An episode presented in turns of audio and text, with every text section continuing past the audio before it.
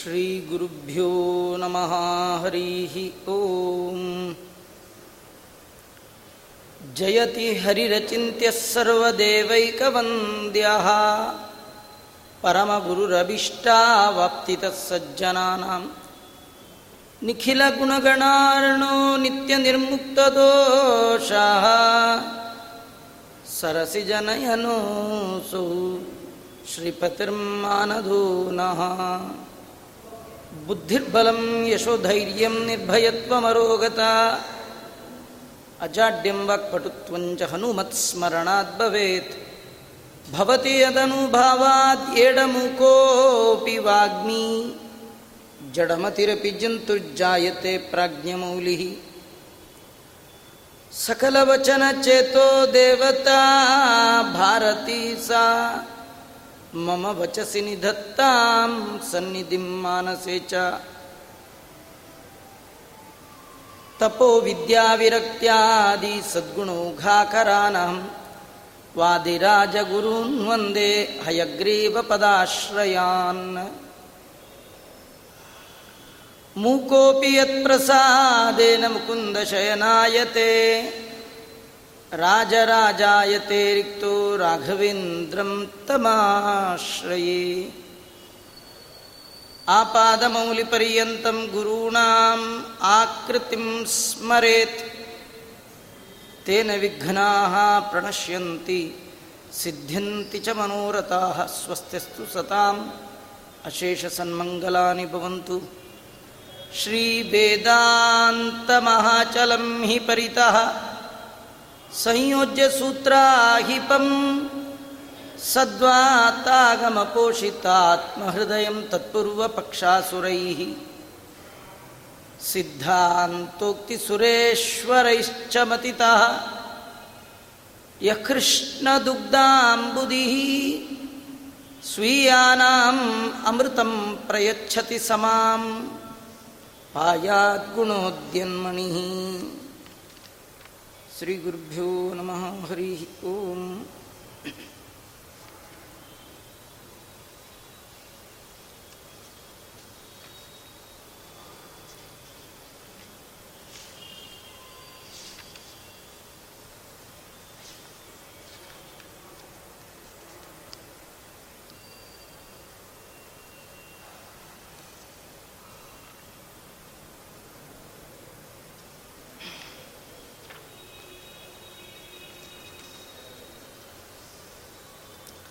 ತದಾ ಕಲಸ್ಯೋತ್ಪತನಂ ಸ ಶೌರಿ ಹೃದಾನುಮೇನೆ ಪತಿತಸ್ಯ ದೂರಾತ್ ಗಿರೀಂದ್ರಕಲ್ಪೋತ್ಪಿತಾತ್ಮಮೂರ್ತ್ಯ ಶರೀರಮಾಚೂರ್ಣಯುತಿಂ ದಿಯೇವ ಶ್ರೀಕೃಷ್ಣ ಪರಮಾತ್ಮ ಶಕಟಾಸುರನನ್ನು ಸಂಹಾರ ಮಾಡಿ ಅವರ ನಂತರ ದೈತ್ಯರ ಗುಂಪಿಗೆ ಪ್ರಾಣದಂತಿರುವಂತಹ ತೃಣಾವರ್ತ ಅನ್ನುವ ದೈತ್ಯ. ಅವನು ಗಾಳಿಯ ರೂಪದಲ್ಲಿ ಬಂದು ಕೃಷ್ಣನನ್ನ ಮೇಲೆ ಹೊತ್ತೊಯ್ದಿದ್ದಾನೆ. ಕೃಷ್ಣ ಪರಮಾತ್ಮ ತೃಣಾವರ್ತ ತನ್ನನ್ನು ಮೇಲೆ ಎತ್ಕೊಂಡು ಹೋಗೋದು ಅದು ಭಗವಂತನ ಇಚ್ಛೆಯೇ.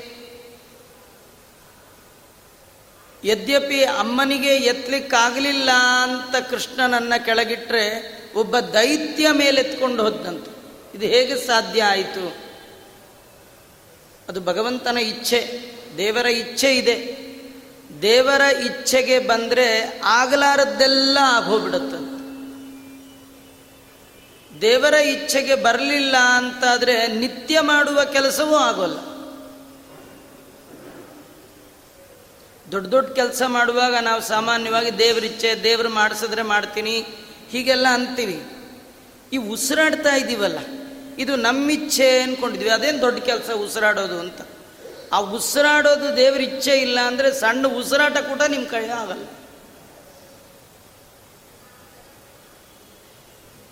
ಭಗವಂತ ತನ್ನ ಇಚ್ಛೆಗೆ ಅನುಸಾರವಾಗಿ ದೈತ್ಯ ತನ್ನನ್ನು ಮೇಲೆ ಹೊತ್ತೊಯ್ತಾ ಇದ್ದರೆ ಸುಮ್ಮನೆ ಇದ್ದಂತೆ ಎತ್ಕೊಂಡು ಹೋಗು ಹೋಗು, ಎಷ್ಟು ಮೇಲೆ ಹೋಗ್ತೀಯೋ ಹೋಗು ಅಂತ. ಯಾಕಂದರೆ ಭಗವಂತ ಅಂದ್ಕೊಂಡಂತೆ ಇವನ ಮೇಲೆ ಎಷ್ಟು ಹೋಗ್ತಾನೆ, ಅಷ್ಟು ಕೆಳಗೆ ಬಿದ್ದಾಗ ನೋವು ಅನುಭವಿಸ್ತಾನೆ. ತುಂಬ ಮೇಲೆ ಯಾರಾದರೂ ಎತ್ತರದಲ್ಲಿದ್ದರೆ ಕೆಲವರಂತಾರೆ, ಇರಲಿ ಸುಮ್ಮನಿರಿ ಬಿದ್ದರೂ ಗೊತ್ತಾಗತ್ತೆ ಅಂತ. ಭಗವಂತನ ಇಚ್ಛೆ. ಅಂದರೆ ಎತ್ತರದಲ್ಲಿರೋರೆಲ್ಲ ಬೀಳಬೇಕು ಅಂತಿಲ್ಲ. ಎತ್ತರದಲ್ಲಿ ಇದ್ದವ ದೇವರನ್ನ ಮರೆತರೆ ಭಾರಿ ದುಃಖವನ್ನು ಹೊಂತಾನೆ ಹೀಗಾಗಿ ಭಗವಂತನ ಇಚ್ಛಾನುಸಾರವಾಗಿಯೇ ಅವನ ಮೇಲೆ ಬರ್ತಾ ಇದ್ದಾನೆ. ಯಾಕೆಂದರೆ ಇವನ ದೇಹ ತೃಣಾವರ್ತನ ದೇಹ ಪರ್ವತದಂತೆ ಇತ್ತಂತೆ. ಇಷ್ಟು ದೊಡ್ಡ ದೇಹವನ್ನು ಕೆಳಮಟ್ಟದಲ್ಲಿ ಬಿಸಾಕಿದ್ರೆ, ಕೆಳಗೆ ಹಾಕಿದ್ರೆ ಒಡಿಯಲ್ಲ. ಎತ್ತರದಿಂದ ಬೀಳಿಸಿದ್ರೆ ಮಾತ್ರ ಅವನು ಚೂರ್ಣ ಹಿಟ್ಟಿನಂತೆ ಪುಡಿ ಪುಡಿ ಆಗ್ತಾನೆ. ಭಗವಂತ ಹಾಗೆ ಇಚ್ಛೆ ಮಾಡಿ ಮೇಲೆ ಹೋಗೋದಕ್ಕೆ ಸಮ್ಮತಿ ಸೂಚಿಸಿದ್ದಾನೆ. ಮೇಲೆ ಏರುವಾಗ ಹರಿಂ ಸ್ವಸಂಸ್ಥಾಪ್ಯ ಹೃದಯ ಸ್ವಕೀಯೇ ಪರಿಬ್ರಹ್ಮೋಂ ನಿಮುಹು ಸ್ವಸಂಸ ಗರಂ ನಿಪೀಯ ಭ್ರಮಿತಾಂತರಾತ್ಮ ಸರೋದಿಯ ಬ್ರಹ್ಮ ಪ್ರವಿಶನ್ ನಿವಾಸ್ತೆ. ತೃಣಾವ್ರತ ಮೇಲ್ ಹೋಗುವಾಗ ಕೃಷ್ಣನನ್ನ ಎದೆಯಲ್ಲಿಟ್ಕೊಂಡು ಮೇಲೆ ಹೋದ್ನಂತೆ. ಇದು ಒಳ್ಳೆ ಕಥೆ. ಯಾರು ಹೃದಯದಲ್ಲಿ ಭಗವಂತನನ್ನ ಇಟ್ಕೊಂಡಿರ್ತಾರೆ ಅವರು ಮೇಲೆ ಹೋಗ್ತಾರೆ. ಅದರೊಳಗೆ ಏನು ವ್ಯತ್ಯಾಸ ಇಲ್ಲ. ಸದಾ ದೇವರನ್ನ ಹೃದಯದಲ್ಲಿ ಚಿಂತನೆ ಮಾಡುವವ ಅವನು ಎತ್ತರಕ್ಕೆ ಜೀವನದಲ್ಲಿ ಏರ್ತಾನೆ. ಆದರೆ ಎತ್ತರಕ್ಕೆ ಹೋದವರು ತಿರುಗಬಾರ್ದಷ್ಟೆ. ಕೆಲವರಿಗೆ ಆಫೀಸಲ್ಲಿ ಎತ್ತರಕ್ಕೆ ಹೋಗ್ತಾ ಹೋಗ್ತಾ ಮೊದಲು ಈ ಕ್ಲರ್ಕ್ ಇರುವಾಗ ಅವರಿಗೆಲ್ಲ ಏನಂದರೆ ಚೇರು ಕೂತ್ಕೊಳ್ಳೋ ಚೇರ್ ಇರುತ್ತೆ. ಇನ್ನು ಸ್ವಲ್ಪ ಆಫೀಸರ್ ಆದರೆ ಅದು ಚಲಿಸುವ ಚೇರ್ ಆಗುತ್ತೆ. ಇನ್ನೂ ಸ್ವಲ್ಪ ಆಫೀಸರ್ ಆದರೆ ಅದು ವೀಲ್ ಚೇರ್ ಅದು ತಿರುಗುತ್ತಲ್ಲ ಆ ಥರ ಚೇರ್. ಚೇರ್ ತಿರುಗಿದ್ರೆ ತೊಂದರೆ ಇಲ್ಲ. ಆ ಮೇಲೂ ಫ್ಯಾನು ತಿರುಗ್ತಿರುತ್ತೆ, ಚೇರು ತಿರುಗ್ತಿರುತ್ತೆ. ಇನ್ ಬಿಟ್ವೀನ್ ಇರೋನಿಗೆ ತಲೆ ತಿರುಗಬಾರ್ದು. ಅವೆರಡೂ ತಿರುಗಬಹುದು. ಇವನಿಗೆ ತಲೆ ತಿರುಗಿತು ಅಂದರೆ ಹಾಗಾದ್ರೆ ಅವನ ಕಥೆ ಮುಗೀತು ಅಂತಾನೆ ಅರ್ಥ. ತಿರುಗುವ ಚೇರಲ್ಲಿ ಕೂಡಿಸಿ ನಿಮ್ಮನ್ನ ದೇವರು ಟೆಸ್ಟ್ ಮಾಡ್ತಾನೆ. ಇಷ್ಟೆಲ್ಲ ತಿರುಗೋದಿದೆ ನಿನ್ನ ತಲೆ ಹೇಗಿಟ್ಕೊಳ್ತೀಯ? ರಾಮಾಯಣದಲ್ಲಿ ವಾಲಿಯ ತಮ್ಮನ ಹೆಸರು ಸುಗ್ರೀವ. ಗ್ರೀವ ಅಂದರೆ ಕುತ್ತಿಗೆ. ಅವರ ಅಣ್ಣನ ಹೆಸರು ಸುಗ್ರೀವ ಅಲ್ಲ, ಅವನ ಹೆಸರು ವಾಲಿ. ಅಂದರೆ ವಾಲ್ ಬಿಟ್ಟಿದ್ದಂತ ಅವನು ಹೆಂಡತಿ ಕಡೆ ಮಕ್ಕಳ ಕಡೆ, ದೇವರನ್ನು ಬಿಟ್ಟು ಉಳಿದ ಕಡೆ ವಾಲಿದ. ವಾಯುದೇವರನ್ನು ಬಿಟ್ಟು ವಾಲಿದ. ಸುಗ್ರೀವ ವಾಲಿಲ್ಲ. ಅದಕ್ಕೆ ದೇವರು ಒಲಿದ. ರಾಮ ಅವನಿಗೆ ಒಲಿಬೇಕಾದ್ದಕ್ಕೆ ಕಾರಣ ಏನಂದರೆ ಅವನ ಗ್ರೀವ, ಅವನ ಕುತ್ತಿಗೆ. ಅವನಿಗೆ ಎಷ್ಟು ದೊಡ್ಡ ಅಧಿಕಾರ ಬಂದರೂ, ಕಷ್ಟ ಬಂದರೂ ಹನುಮಂತನನ್ನು ಬಿಡಲಿಲ್ಲ, ರಾಮನನ್ನು ಬಿಡಲಿಲ್ಲ. ಅದಕ್ಕೆ ರಾಮ ಅನುಗ್ರಹ ಮಾಡಿ ಹೃದಯದಲ್ಲಿ ಹೊತ್ತು ಎತ್ತರಕ್ಕೆ ಹೋದ ತೃಣಾವರ್ತ ಅನ್ಕೊಂಡ ಕೃಷ್ಣ ಅಂದರೆ ಭಾರೀ ಅನ್ಕೊಂಡಿದ್ದೆ, ಒಂದೇ ನಿಮಿಷಕ್ಕೆ ಮುಗಿಸ್ಬಿಡ್ತೀನಿ ಅಂತ ಅವನ ಕುತ್ತಿಗೆಗೆ ಕೈ ಹಾಕಿಬಿಟ್ಟ. ಎದೆಯಲ್ಲಿ ಕೂಡಿಸಿಕೊಂಡ ಕೃಷ್ಣನ ಕುತ್ತಿಗೆಗೆ ತೃಣಾವರ್ತ ಕೈ ಹಾಕಿದ. ಎಷ್ಟು ಹಿಚುಕದ, ಕೃಷ್ಣ ಸಾಯಲಿಲ್ಲ. ನಮಗೆಲ್ಲ ಹಿಚ್ಚಿಕಿದ್ರೆ ನಾವಿರ್ತೀವಿ, ನಮ್ಮೊಳಗಿರೋ ಪ್ರಾಣ ಹೊರಗೆ ಬರುತ್ತೆ. ಆದರೆ ದೇವರಿಗೆ ಹಿಚ್ಚಕಿದ್ರೆ ಒಳಗೆ ಪ್ರಾಣ ಅಂತ ಬೇರೆ ಇದ್ರಲ್ವ ಹೊರಗೆ ಬರೋಕ್ಕೆ? ಏನಾರು ಇದ್ರೂ ಬರುತ್ತಪ್ಪ. ಅವನಿಗೆ ಪ್ರಾಣ ಅಂತ ಇಲ್ಲೇ ಇಲ್ಲ. ದೇವರಿಗಿಂತ ಬೇರೆಯಾದ ದೇವರ ಪ್ರಾಣ ಅಂತ ಇಲ್ಲ. ಈ ದೇಹಕ್ಕಿಂತ ಬೇರೆಯಾದ ಪ್ರಾಣ ಅಂತಿದೆ. ಹೀಗಾಗಿ ಇದಕ್ಕೆ ಏನಾದರೂ ಮಾಡಿದ್ರೆ ಪ್ರಾಣ ಬರಬಹುದು. ದೇವರಿಗೆ ಬರುತ್ತಾ? ಅವನಿಗೆ ಗೊತ್ತಿಲ್ಲ ಅದು. ಈ ಕೃಷ್ಣನ್ ಪ್ರಾಣ ತೆಗಿತೀನಿ ಅಂತ ಕುತ್ತಿಗೆಗೆ ಕೈ ಹಾಕಿದ್ರೆ ಕೃಷ್ಣಂಗ ನಗನಗ್ತಾ ಇದ್ದಾನವನು ನೀ ಎಷ್ಟು ಕುತ್ತಿಗೆ ಕೈ ಹಾಕ್ತೀಯೋ ಹಾಕು. ನಿನಗೊಂದು ಚಾನ್ಸ್ ಕೊಟ್ಟಿದ್ದೀನಿ. ನಿನ್ನ ಚಾನ್ಸ್ ಆದಮೇಲೆ ನಂದೇ ಅಂಥೇಳಿ ಕೃಷ್ಣ ಅಂದ, ನಿಂದು ಮುಗಿತಾ, ನಂದು ನೋಡು ಅಂದ. ಕುತ್ತಿಗೆಗೂ ಕೈ ಹಾಕಬೇಕಾದ್ದಿಲ್ಲ, ಏನೂ ಮಾಡಬೇಕಾದ್ದಿಲ್ಲ. ಯಾಕಂದರೆ ದೇವರ ಸೃಷ್ಟಿ ಇದೆಯಲ್ಲ, ಇದು ಲೀಲಾ ಮಾತ್ರಂ ಪ್ರಭೋ ಸೃಷ್ಟಿ. ಭಗವಂತ ಈ ಸೃಷ್ಟಿಯನ್ನು ಮಾಡುವಾಗ ತುಂಬ ಕೆಲಸ ಮಾಡಲ್ಲ ದೇವರು. ಸುಮ್ಮನೆ ಇಚ್ಛೆ ಮಾಡ್ತಾನಂತೆ. ಇಂಥ ಜೀವ ಹುಟ್ಲಿ ಅಂತ ಅನ್ಕೊಂಡ್ರೆ ಸಾಕು, ಸೃಷ್ಟಿ ಆಗ್ತಾನೆ. ಇಂಥ ಭಗವಂತನಿಗೆ ಸಂಹಾರದ ಕೆಲಸದಲ್ಲೂ ಬಾರಿ ಇಲ್ಲ. ಅವನು ಸಾಯಿಲಿ ಅಂತ ಇಚ್ಛೆ ಮಾಡಿದ್ರೆ ಸಾಯ್ತಾನೆ.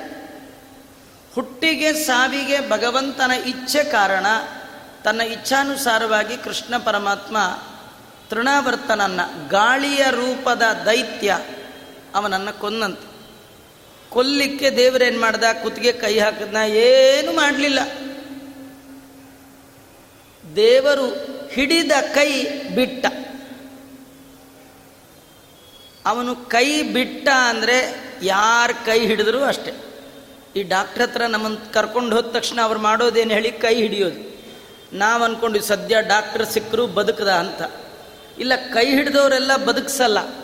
ಒಬ್ಬ ಕೈ ಹಿಡಿಬೇಕು. ಅದು ಭಗವಂತ.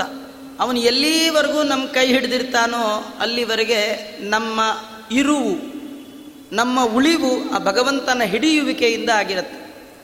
ದೇವರು ಬಿಟ್ಟ ಅಂದರೆ ಇನ್ಯಾರ ಕೈ ಹಿಡಿದ್ರೂ ಪ್ರಯೋಜನ ಇಲ್ಲ. ಎತ್ತರಕ್ಕೆ ಏರಿಸಿದವ ಅವನೇ.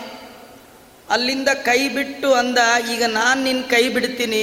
ಹೇಗೆ ನೀನು ಪ್ರಾಣ ಕಳ್ಕೊಳ್ತೀಯ ನೋಡು ಅಂತ ಹೇಳಿ ಎತ್ತರಕ್ಕೆ ಹೋದ ತೃಣಾವರ್ತನನ್ನ ಬಿಟ್ಟ ಕೆಳಗೆ ಬಿದ್ದ ಪಾಷಾಣ ಪೃಷ್ಠೇ ಪತತ್ ದೊಡ್ಡ ಕಲ್ಲಿನ ಬಂಡೆಯ ಮೇಲೆ ಬಿದ್ದುಬಿಟ್ಟಿದ್ದಾನೆ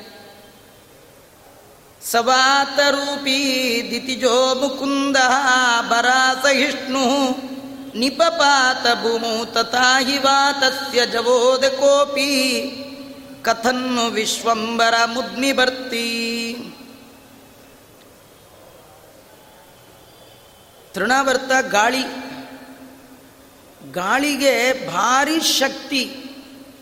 ಜೋರು ಬಿರುಗಾಳಿ ಬಂದರೆ ಎಂಥ ದೊಡ್ಡ ದೊಡ್ಡ ಮರವನ್ನೇ ಹೊತ್ತೊಯ್ದು ಬಿಡುತ್ತದು. ಬಿರುಗಾಳಿ. ಅದಕ್ಕೆ ಗಾಳಿಯ ರೂಪದಲ್ಲಿ ಬಂದು ಕೃಷ್ಣನನ್ನ ಎತ್ಕೊಂಡು ಹೋಗ್ತೀನಿ ಅಂತ ಅಂದ್ಕೊಂಡ ಎತ್ಕೊಂಡು ಹೋದ. ಆದರೆ ವಿಶ್ವಂಬರನನ್ನು ಹೊರುವ ಸಾಮರ್ಥ್ಯ ಯಾರಿಗಿಲ್ಲ. ಗಾಳಿಗೆ ಕಲ್ಲು, ಮರ, ಗಿಡ ಬೇಕಾದ್ರೆ ಹೊತ್ಕೊಂಡು ಹೋಗ್ಬೋದು. ಇಡೀ ಜಗತ್ತನ್ನೇ ಹೊತ್ತಂತಹ ಭಗವಂತ ವಿಶ್ವಂಭರ, ಅವನನ್ನೇ ಭರಿಸ್ತೇನೆ ಅನ್ನೋದು ದೊಡ್ಡ ಅಹಂಕಾರ. ಹೀಗಾಗಿ ಅವನು ಕೆಳಗೆ ಬಿದ್ದಂತೆ. ರಾಜರು ಈ ಸಂದರ್ಭದಲ್ಲಿ ದೇವರು ತೃಣಾವರ್ತನ ಕೊಂದ ಕಥೆಯನ್ನು ಹೇಳ್ತಾ, ಕೃಷ್ಣ ತೃಣಾವರ್ತನನ್ನು ಯಾಕೆ ಕೊಂದ, ಅದಕ್ಕೇನು ಕಾರಣ ಅಂತ ಹೇಳ್ತಾರೆ. ಅದು ಕೃಷ್ಣನ್ನ ತೊಡೆ ಮೇಲೆ ಹಾಕ್ಕೊಂಡು ಅವರಮ್ಮ ಆಡಿಸ್ತಾ ಇರುವಾಗ ವೃಂದಾವನದ ನಂದಗೋಕುಲದ ಎಲ್ಲ ಜನ ಅವಳು ಸುತ್ತ ಕೂತ್ಕೊಂಡು ಬಿಡೋರು ಅವರಿಗೆ ಬೇರೆ ಏನು ಬೇರೆ ಕೆಲಸ ಇಲ್ಲ. ಕೃಷ್ಣನ್ ನೋಡೋದೇ ಕೆಲಸ. ಕೃಷ್ಣನನ್ನ ಕಣ್ತುಂಬ ನೋಡಲಿಕ್ಕಾಗಿಯೇ ಆ ಜನ ಅಲ್ಲಿ ಹುಟ್ಟಿದ್ರು ದೇವಾನು ದೇವತೆಗಳು ಕೃಷ್ಣ ಮನೆಯಿಂದ ಹೊರಗೆ ಬಂದ ಅಂದರೆ ಅವರು ಕೂಡ ಮನೆಯಿಂದ ಹೊರಬಂದು ಕೃಷ್ಣನ ಸುತ್ತು ಬಿಟ್ಟ ಕಣ್ಣು ಮುಚ್ಚದೆ ಆ ಭಗವಂತನನ್ನೇ ತದೇಕ ಚಿತ್ತರಾಗಿ ನೋಡ್ತಾ ಇದ್ರು. ಅವರ ಕಣ್ಣುಗಳು ಕೃಷ್ಣನ ಸೌಂದರ್ಯವನ್ನು ಪಾನ ಮಾಡ್ತಾ ಇದ್ವು. ಈ ತೃಣಾವರ್ತ ಬಂದೇನು ಮಾಡ್ದ?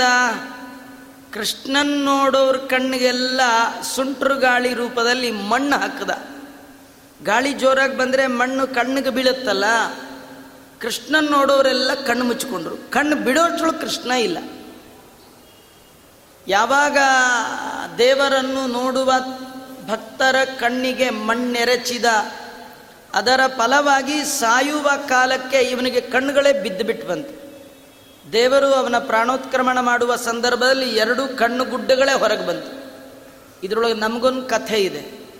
ನಾವು ಯಾರಿಗೆ ಜೀವನದಲ್ಲಿ ಎಂಥ ಪಾಪ ಮಾಡ್ತೀವಿ ಅದನ್ನು ನಾವೇ ಅನುಭವಿಸಬೇಕು ಅಂತ.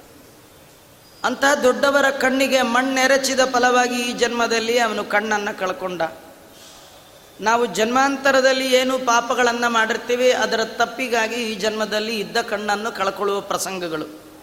ಗರುಡ ಪುರಾಣ ಆ ನಿಟ್ಟಿನಲ್ಲಿ ಒಂದು ಮಾತು ಹೇಳುತ್ತೆ, ಯಾರು ಜನ್ಮಾಂತರದಲ್ಲಿ ಒಬ್ಬರ ಮನೆಗೆ ಹೋಗಿ ಪುಸ್ತಕ ಓದ್ತಾ ಓದ್ತಾ ಆ ಪುಸ್ತಕ ಅವ್ರಿಗೆ ಹೇಳದೆ ಕೆಳದೆ ಎತ್ಕೊಂಡು ಹೋಗ್ಬಿಡ್ತಾರೆ. ಜನ್ಮ, ಅವನು ಹುಟ್ಟು ಕುರುಡನಾಗಿ ಹುಟ್ಟುಬಿಡ್ತಾನೆ ಯಾರು ಪುಸ್ತಕವನ್ನು ಅಪಹಾರ ಮಾಡ್ತಾನೆ ಅವನು ಜನ್ಮಾಂದಹ ಪುಸ್ತಕಂ ಹರೇತ್.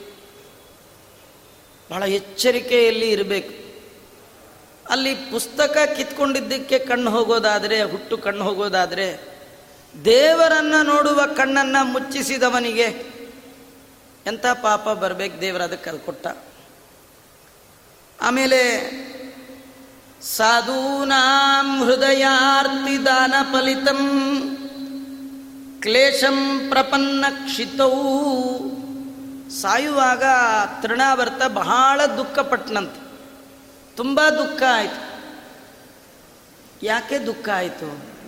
ಸಾಯುವಾಗ ನಿಜವಾಗಿಯೂ ದುಃಖ ಆಗಬಾರ್ದು.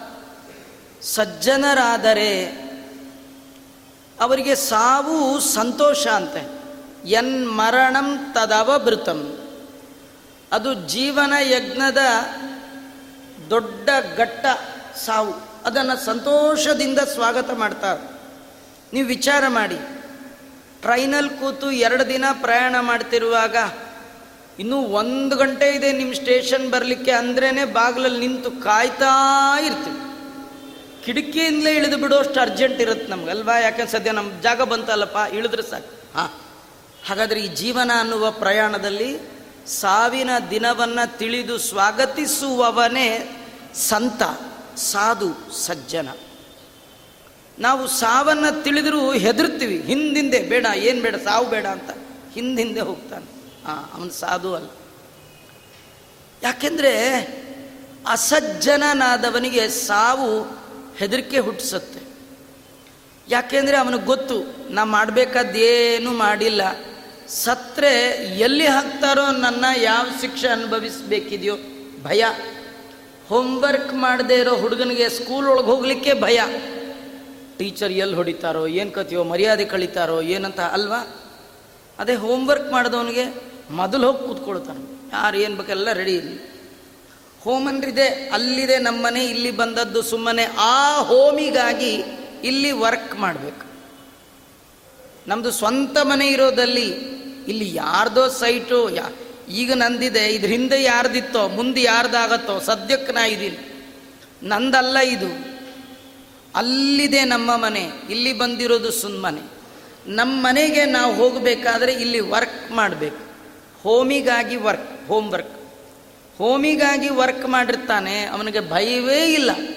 ನಿರ್ಭಯವಾಗಿ ಹೋಗ್ತಾನೆ. ಸಾವು ಅವನು ಸ್ವಾಗತ ಮಾಡ್ತಾನ. ಸಾಯುವಾಗ ಅವನಿಗೆ ದುಃಖ ಆಗಲ್ಲ. ಯದ್ಯಪಿ ಶಾಸ್ತ್ರ ಹೇಳುವಾಗ ಶತವೃಶ್ಚಿಕ ದಂಷ್ಟ್ರಾಸ್ಯ ಯಾ ಪೀಡಾ ಸಾನುಭೂಯತೆ. ಒಂದೇ ಬಾರಿಗೆ ನೂರು ಚೇಳು ಕುಟುಕಿದ್ರೆ ಏನು ನೋವು ಆಗಬೇಕು? ಅಷ್ಟು ನೋವು ಈ ದೇಹದ ಒಳಗಿರುವ ಪ್ರಾಣ ಹೊರ ಹೋಗಬೇಕಾದ್ರೆ ಆಗತ್ತಂತ. ಸುಮ್ಮನೆ ನಿಮಗೆ ಉದಾಹರಣೆ ಹೇಳಿದ್ರೆ ಚೆನ್ನಾಗಿ ಯಾಕಂದ್ರೆ ಯಾರೂ ಕೂಡ ನೂರು ಚೇಳು ಇಟ್ಕೊಂಡು ಕುಟುಕಿಸ್ಕೊಂಡು ಹೌದಾಚಾರ್ಯ ನೀವು ಹೇಳಿದ್ರಲ್ಲ? ಹಾಗೆ ಆಯಿತು. ಅನ್ಸ ಯಾರಿಗೂ ಇಲ್ಲ ಈ ಅನುಭವ. ಪುರಾಣ ಹೇಳೋರ್ಗೂ ಇಲ್ಲ, ಪುರಾಣ ಕೇಳೋರ್ಗೂ ಇಲ್ಲ.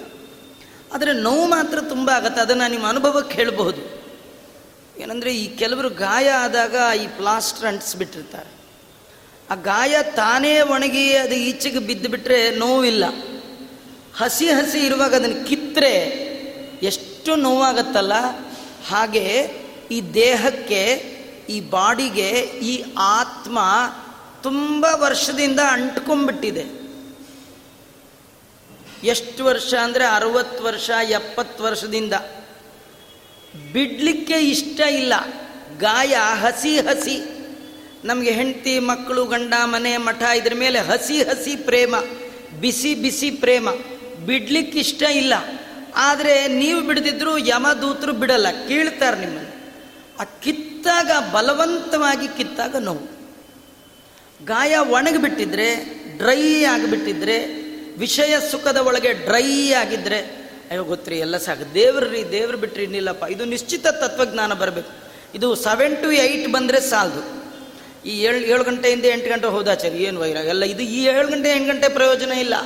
ಏಳರಿಂದ ಎಂಟು ಬರುತ್ತಲ್ಲ, ಇದು ಟ್ವೆಂಟಿ ಫೋರ್ ಇಂಟು ಸೆವೆನ್ ಬರಬೇಕು. ಈಗ ಅಲ್ದಿದ್ರು ಸಾಯುವ ಮೂಮೆಂಟಲ್ಲಿ ಬಂದರೂ ಸಾಕು. ಆವಾಗ ನಿಮಗೆ ಅದು ಆರಾಮಾಗಿ ದೇಹದಿಂದ ಆತ್ಮ ಹೋದರೆ ತೊಂದರೆ ಇಲ್ಲ. ನಿಮಗೆ ಇನ್ನೂ ಒಂದು ಲೌಕಿಕ ಉದಾಹರಣೆ ಕೊಟ್ಟು ನಾನು ನನ್ನ ಪ್ರವಚನ ಮುಂದುವರೆಸ್ತೇನೆ. ಈ ಆಪ್ರೇಷನ್ ಮಾಡ್ತಾರಲ್ಲ, ಇವಾಗೆಲ್ಲ ಟೆಕ್ನಾಲಜಿ ಹೀಗಿದೆ. ನಿಮಗೆ ಮಾಡುವ ಆಪ್ರೇಷನ್ನ ನೀವು ನೋಡಬಹುದು. ನಿಮ್ಮ ಎದುರುಗೆ ಟಿ ವಿಲಿ ನೀವೇ ಬರ್ತಿರ್ತೀರಿ, ನಿಮ್ಮ ಹೊಟ್ಟೆನೇ ಕುಯ್ತಾರೆ. ನಿಮಗೇನಾಗಲ್ಲ, ಯಾಕೆ ಗೊತ್ತಾ? ಆ ಅಭಿಮಾನವನ್ನು ತೆಗೆದುಬಿಟ್ಟಿರ್ತಾರೆ ಅನಸ್ತೇಶಿಯ ಕೊಟ್ಟು ಆ ದೇಹದ ಮೇಲೆ ನಿಮಗೆ ಅಭಿಮಾನವೇ ಇಲ್ಲದ ಹಾಗೆ ಮಾಡಿರ್ತಾರೆ. ಯಾರು ಈ ದೇಹದ ಮೇಲೆ ಮಮಕಾರವನ್ನು ತ್ಯಾಗ ಮಾಡಿರ್ತಾನೆ? ಇದು ಹಿಂದಲ್ಲ, ಎಂದಾದರೂ ಒಂದಿನ ಹೋಗೋದೇ ದೇಹ ಅಂತ ಅಂದ್ಕೊಂಡಿರ್ತಾನೆ ಅವನಿಗೆ ಸಾವಿನಲ್ಲಿ ನೋವಿಲ್ಲ, ಸಾವೇ ಅವನಿಗೆ ನಲಿವು. ಸಾವನ್ನ ಸ್ವಾಗತಿಸ್ತಾನೆ. ಸದ್ಯ ಸಾಕಪ್ಪ, ದೇವರೇ ಮುಂದೆ ಒಂದು ಒಳ್ಳೆ ಜನ್ಮ ಕೊಡು. ಈ ಜನ್ಮದಲ್ಲಿ ನೀ ಹೇಳಿದ ಎಲ್ಲ ಕರ್ಮವನ್ನು ನಿನ್ನ ಪ್ರೇರಣೆಯಿಂದ, ನಿನ್ನ ಪ್ರೀತಿಗಾಗಿ, ನಿನ್ನ ಅರ್ಪಣೆ ಮಾಡುವ ಸಲುವಾಗಿ ನೀನೇ ನನ್ನಲ್ಲಿ ನಿಂತು ಮಾಡಿಸಿದ್ದೀಯಾ ಅನ್ನುವ ಭಾವನೆಯಿಂದ ನಾನು ಮಾಡಿದ್ದೇನೆ. ಇದು ಸರಿಯಾದ ಹೋಮ್ವರ್ಕ್ ಹೀಗೆ ಮಾಡಿದವನಿಗೆ ಸಾವು ಬರುತ್ತೆ ಅಂದರೆ ಖುಷಿ. ಹಳೆ ಶರ್ಟ್ ಹೋಗಿ ಹೊಸ ಶರ್ಟ್ ಕೊಡ್ತಾ ಇದ್ದೀವಿ ಅಂದರೆ ಯಾರಿಗೆ ಬೇಡ? ಹರಿದು ಹೋದ ಶರ್ಟು. ಒಂಬತ್ತು ತೂತಿರುವ ಈ ಶರ್ಟ್ ಹೋಗಿ ಹೊಸ ಶರ್ಟ್. ಅಂಗಕ್ಕೆ ಮೇಲಿರೋದೇ ಅಂಗಿ. ಕನ್ನಡದಲ್ಲಿ ಅಂಗಿ. ಜೀವನ ಮೇಲಿರೋ ಅಂಗ, ಇದು ಅಂಗಿ. ಈ ಅಂಗಿ ಹೋಗಿ ಹೊಸ ಅಂಗಿ ಬರೋದಾದರೆ ಯಾರಿಗೆ ಬೇಡ? ಸಜ್ಜನರು ಸಾವನ್ನು ಸ್ವಾಗತ ಮಾಡ್ತಾರೆ. ಅವರಿಗೆ ಸಾವು ದುಃಖದಾಯಕ ಅಲ್ಲ. ಆದರೆ ಕೆಲವರಿಗೆ ಸಾಯೋ ಕಾಲದಲ್ಲಿ ಭಾರೀ ದುಃಖ. ಏನು ಭಾರಿ ದುಃಖ ಗೊತ್ತಾ? ನಾನು ಆಗಲೇ ಹೇಳಿದಾಗ ನೂರು ಚೇಳು ಕುಟುಕಿದ ದುಃಖ ಅದಲ್ಲ. ಅದು ಸಾಯುವ ಕ್ಷಣದಲ್ಲಿ ಆಗುವಂಥದ್ದು. ಸಾಯುವ ಕಾಲ ಅಂದರೆ ಓಲ್ಡ್ ಏಜ್ ಅವಾಗ ಬೇರೆ ಇನ್ನೇನಿರಲ್ಲ. ಅರವತ್ತು ವರ್ಷ ಶಾಂತಿ ಆಯಿತು, ಅದು ನಾಮಕರಣ, ಮೊದಲು ನಾಮಕರಣ ಆಯಿತು. ಆಮೇಲೆ ಚೌಲ ಆಯಿತು, ಎಲ್ಲ ಅನ್ನಪ್ರಾಶನ ಆಯಿತು, ಮುಂಜಿ ಆಯಿತು, ಆಮೇಲಿಂದ ಮದುವೆ ಆಯಿತು ಗೃಹ ಪ್ರವೇಶ ಆಯಿತು, ಮಕ್ಕಳಿಗೆ ಮದುವೆ ಆಯಿತು, ಎಲ್ಲ ಅರವತ್ತು ವರ್ಷ ಶಾಂತಿ ಆಯಿತು, ಎಪ್ಪತ್ತಾಯಿತು, ಎಂಬತ್ತಾಯಿತು, ಎಂಬತ್ನಾಲ್ಕು ಆಯಿತು ತೊಂಬತ್ತಾರಾಯಿತು ಆಚಾರ್ಯ, ಇನ್ನೇನು ಉಳಿದಿದೆ? ಇನ್ನಿರೋದು ಒಂದೇ ಒಂದು, ನೀವಿರಲ್ಲ ಅವಾಗಷ್ಟೇ. ಅದ್ಯಾವುದಂದರೆ ವೈಕುಂಠ ಸಮಾರಾಧನೆ. ಎಲ್ಲ ಫಂಕ್ಷನ್ಗೂ ನೀವಿರ್ತೀರಿ ನಿಮ್ಮದೇ ಒಂದು ಫಂಕ್ಷನ್ ಇದೆ, ಅದಕ್ಕೆ ನೀವಿರಲ್ಲ. ಎಲ್ಲ ಫಂಕ್ಷನ್ ನಾನೇ, ನಾ ಎಲ್ಲತ್ರಗೂ ನಮ್ಮ ಫೋಟೋ, ಅಲ್ವಾ? ಎಲ್ಲ ನಾಮಕರಣದಿಂದ ಹಿಡಿದು ತೊಂಬತ್ತಾರು ವರ್ಷ ಕನಕಾಭಿಷೇಕದ್ದು ಫೋಟೋ ಇರುತ್ತೆ. ಒಂದು ಫೋಟೋ ಮಾತ್ರ ಇರಲ್ಲ. ಅದು ಇಂದಿರಾರಮಣ ಗೋವಿಂದ ಆದಾಗ ಅಲ್ಲಿ ವಿಡಿಯೋದವ್ರನ್ನ ಕರೆಸಿ, ಅದು ಆ ಫಂಕ್ಷನ್ಗೆ ಮಾತ್ರ ಇಲ್ಲ. ವಿಡಿಯೋದವರು ಆಲ್ಗದವರು ಇವ್ರು ಯಾರು ಇಲ್ಲ. ಅಲ್ವಾ? ಇದೊಂದೇ ಫಂಕ್ಷನ್ ನಮಗೆ ಬಾಕಿ ಉಳಿದಿರುತ್ತಲ್ಲ, ಅದು ಕೊನೆಗಾಲ ಆಗ ಕೆಲವರು ತುಂಬ ದುಃಖವನ್ನು ಅನುಭವಿಸ್ತಾರೆ. ಆಸ್ಪತ್ರೆಯಲ್ಲಿ ಬಿದ್ದು ಒದ್ದಾಡ್ತಾ ಒದ್ದಾಡ್ತಾ ದಿನ ಕಳೆಯೋದೇ ಕಷ್ಟ. ಒಂದೊಂದು ದಿನ ಕಷ್ಟ ಆಗತ್ತೆ. ಇದು ಯಾಕೆ ಗೊತ್ತಾ? ಸಾಧೂನಾಂ ಹೃದಯಾರ್ತಿ ದಾನ ಫಲಿತಂ. ಯಾವ ಜನ್ಮದಲ್ಲಿ ಯಾವ ಸಜ್ಜನನಿಗೆ ಮನಸ್ಸು ನೋವಾಗುವ ಹಾಗೆ ನನ್ನ ಬಿಹೇವಿಯರ್ ಇತ್ತೋ, ನನ್ನ ಚರ್ಯೆ ಇತ್ತೋ, ನನ್ನ ನಡೆ ಇತ್ತೋ, ನನ್ನ ನುಡಿ ಇತ್ತೋ, ಅದರ ಫಲವನ್ನು ಭಗವಂತ ನಮಗೆ ಕೊಟ್ಟುಬಿಡ್ತಾನೆ ಅದಕ್ಕೆ ಸತಾಂ ಪ್ರಸತ್ಯೈಚ ನಿರಂತರಾಯೈ. ಯಾವಾಗಲೂ ನಮಗಿಂತ ಹಿರಿಯರ ಮನಸ್ಸು ನಮ್ಮ ನಡೆ ನಮ್ಮ ನುಡಿಯಿಂದ ಸಂತೋಷ ಪಡುವ ಹಾಗಿರಬೇಕು. ನಾವು ನಮ್ಮ ಚರ್ಯೆಯಿಂದ ಇನ್ನೊಬ್ಬರ ಮನಸ್ಸಿಗೆ ತುಂಬ ನೋವನ್ನು ಉಂಟು ಮಾಡಿದರೆ, ಅವರ ಒಳಗಿರುವ ಭಗವಂತ ನಮಗೆ ಸರಿಯಾದ ಕಾಲಕ್ಕೆ ಅನುಭವಿಸಲಿಕ್ಕೆ ಕೊಟ್ಟು ಬಿಡ್ತಾನೆ ಈ ದೇವರನ್ನು ನೋಡ್ತಾ ಕೂತಿದ್ರಲ್ಲ ವೃಂದಾವನದ ಎಲ್ಲ ಮುದುಕರು ಯಾವಾಗ ಕೃಷ್ಣ ಮಾಯ ಆಯಿತು, ಅವ್ರಿಗೆ ಭಾರಿ ದುಃಖ ಆಯಿತು.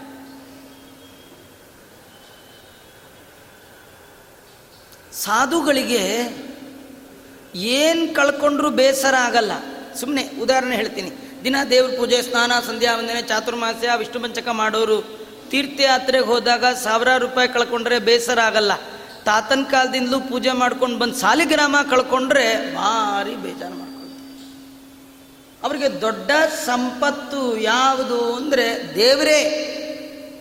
ಭಗವಂತನಿಗೆ ಭುವಹ ಅಂತ ಗಾಯತ್ರಿ ಮಂತ್ರದಲ್ಲಿ ಬರುವಾಗ ವ್ಯಾಹೃತಿ ಒಳಗಿರುವಂಥದ್ದು. ಭೂತಿವರತ್ವಾತ್ ಭುವಹ. ಭೂತಿವರ ಭೂತಿ ಅಂದರೆ ಸಂಪತ್ತು. ವರ ಅಂದರೆ ಶ್ರೇಷ್ಠ. ಸಂಪತ್ತುಗಳಲ್ಲೇ ಶ್ರೇಷ್ಠವಾದದ್ದು ಯಾವುದು ಅಂದರೆ ಮನೆ ಮಠ, ಮಡದಿ, ಮಕ್ಕಳು, ಮಾರುತಿ ಕಾರು, ಮನಿ ಇದ್ಯಾವುದೂ ಅಲ್ಲಂತೆ. ಸಜ್ಜನರಿಗೆ ದೇವರೇ ದೊಡ್ಡ ಸಂಪತ್ತು. ದೇವರು ಕಣ್ಣಿಂದ ಮಾಯ ಆಗಿದ್ದಕ್ಕೆ ಅವ್ರಿಗೆ ಭಾರಿ ದುಃಖ ಆಯ್ತಂತೆ. ಆ ದುಃಖಕ್ಕೆ ಪ್ರತಿಯಾಗಿ ಭಗವಂತ ಈ ತೃಣಾವರ್ತನಿಗೆ ಸಾಯೋ ಕಾಲಕ್ಕೆ ಇಷ್ಟು ದುಃಖ ಕೊಟ್ಟ. ಆಮೇಲೆ ಅವನು ದೊಡ್ಡ ಬಂಡೆ ಕಲ್ ಮೇಲೆ ಬಿದ್ದು ದೇಹ ಪುಡಿ ಪುಡಿ ಆಯಿತು. ಇದು ಯಾಕೆ? ದೇವರು ಇಷ್ಟು ಭಯಂಕರವಾಗಿ ಅವನ ಸಾವು. ಕೆಲವ್ರದ್ದು ಸಾವಿದೆ ರೀ ಆರಾಮಾಗಿ ಸಾಯ್ತಾರೆ. ಸತ್ರು ಈಗ ಸಾಯ್ಬೇಕು ಅನ್ನೋ ಹಾಗೆ ಸಾಯ್ತಾರೆ. ಎಲ್ಲ ರೆಡಿ ಮಾಡ್ಕೊಂಡು ಸಾಯ್ತಾರೆ. ಕೆಲವರು ಇದ್ದವ್ರನ್ನೆಲ್ಲ ಸಾಯಿಸಿ ಸಾಯ್ತಾರೆ. ಅಲ್ವಾ? ಈ ಕೆಲವರು ಸಾಯೋ ರೀತಿಗಳು ಹಿಂಗೆಲ್ಲ. ಕೆಲವರು ಸತ್ತದ್ ನೋಡಿ ನೋಡ್ರಿ ಸತ್ರು ಹಿಂಗೆ ಸಾಯ್ಬೇಕ್ರಿ. ಎಂತ ಜನ ಸಜ್ಜನರ ಸಾವು, ಅವರ ಶರಣರು, ಅವರ ಬಾಳು ಆ ಮರಣದಲ್ಲಿ ನೋಡು. ಎನ್ ಮರಣಂ? ಆ ಮರಣವೇ ಅವಭೃತ ಸ್ನಾನ ಅವರಿಗೆ. ಕೆಲವರು ತಾವು ಸಾಯುವುದರ ಜೊತೆಗೆ ಇದ್ದವ್ರನ್ನ ಸಾಯಿಸ್ತಿರ್ತಾರೆ. ಅದು ಒಂದು ಕತೆ.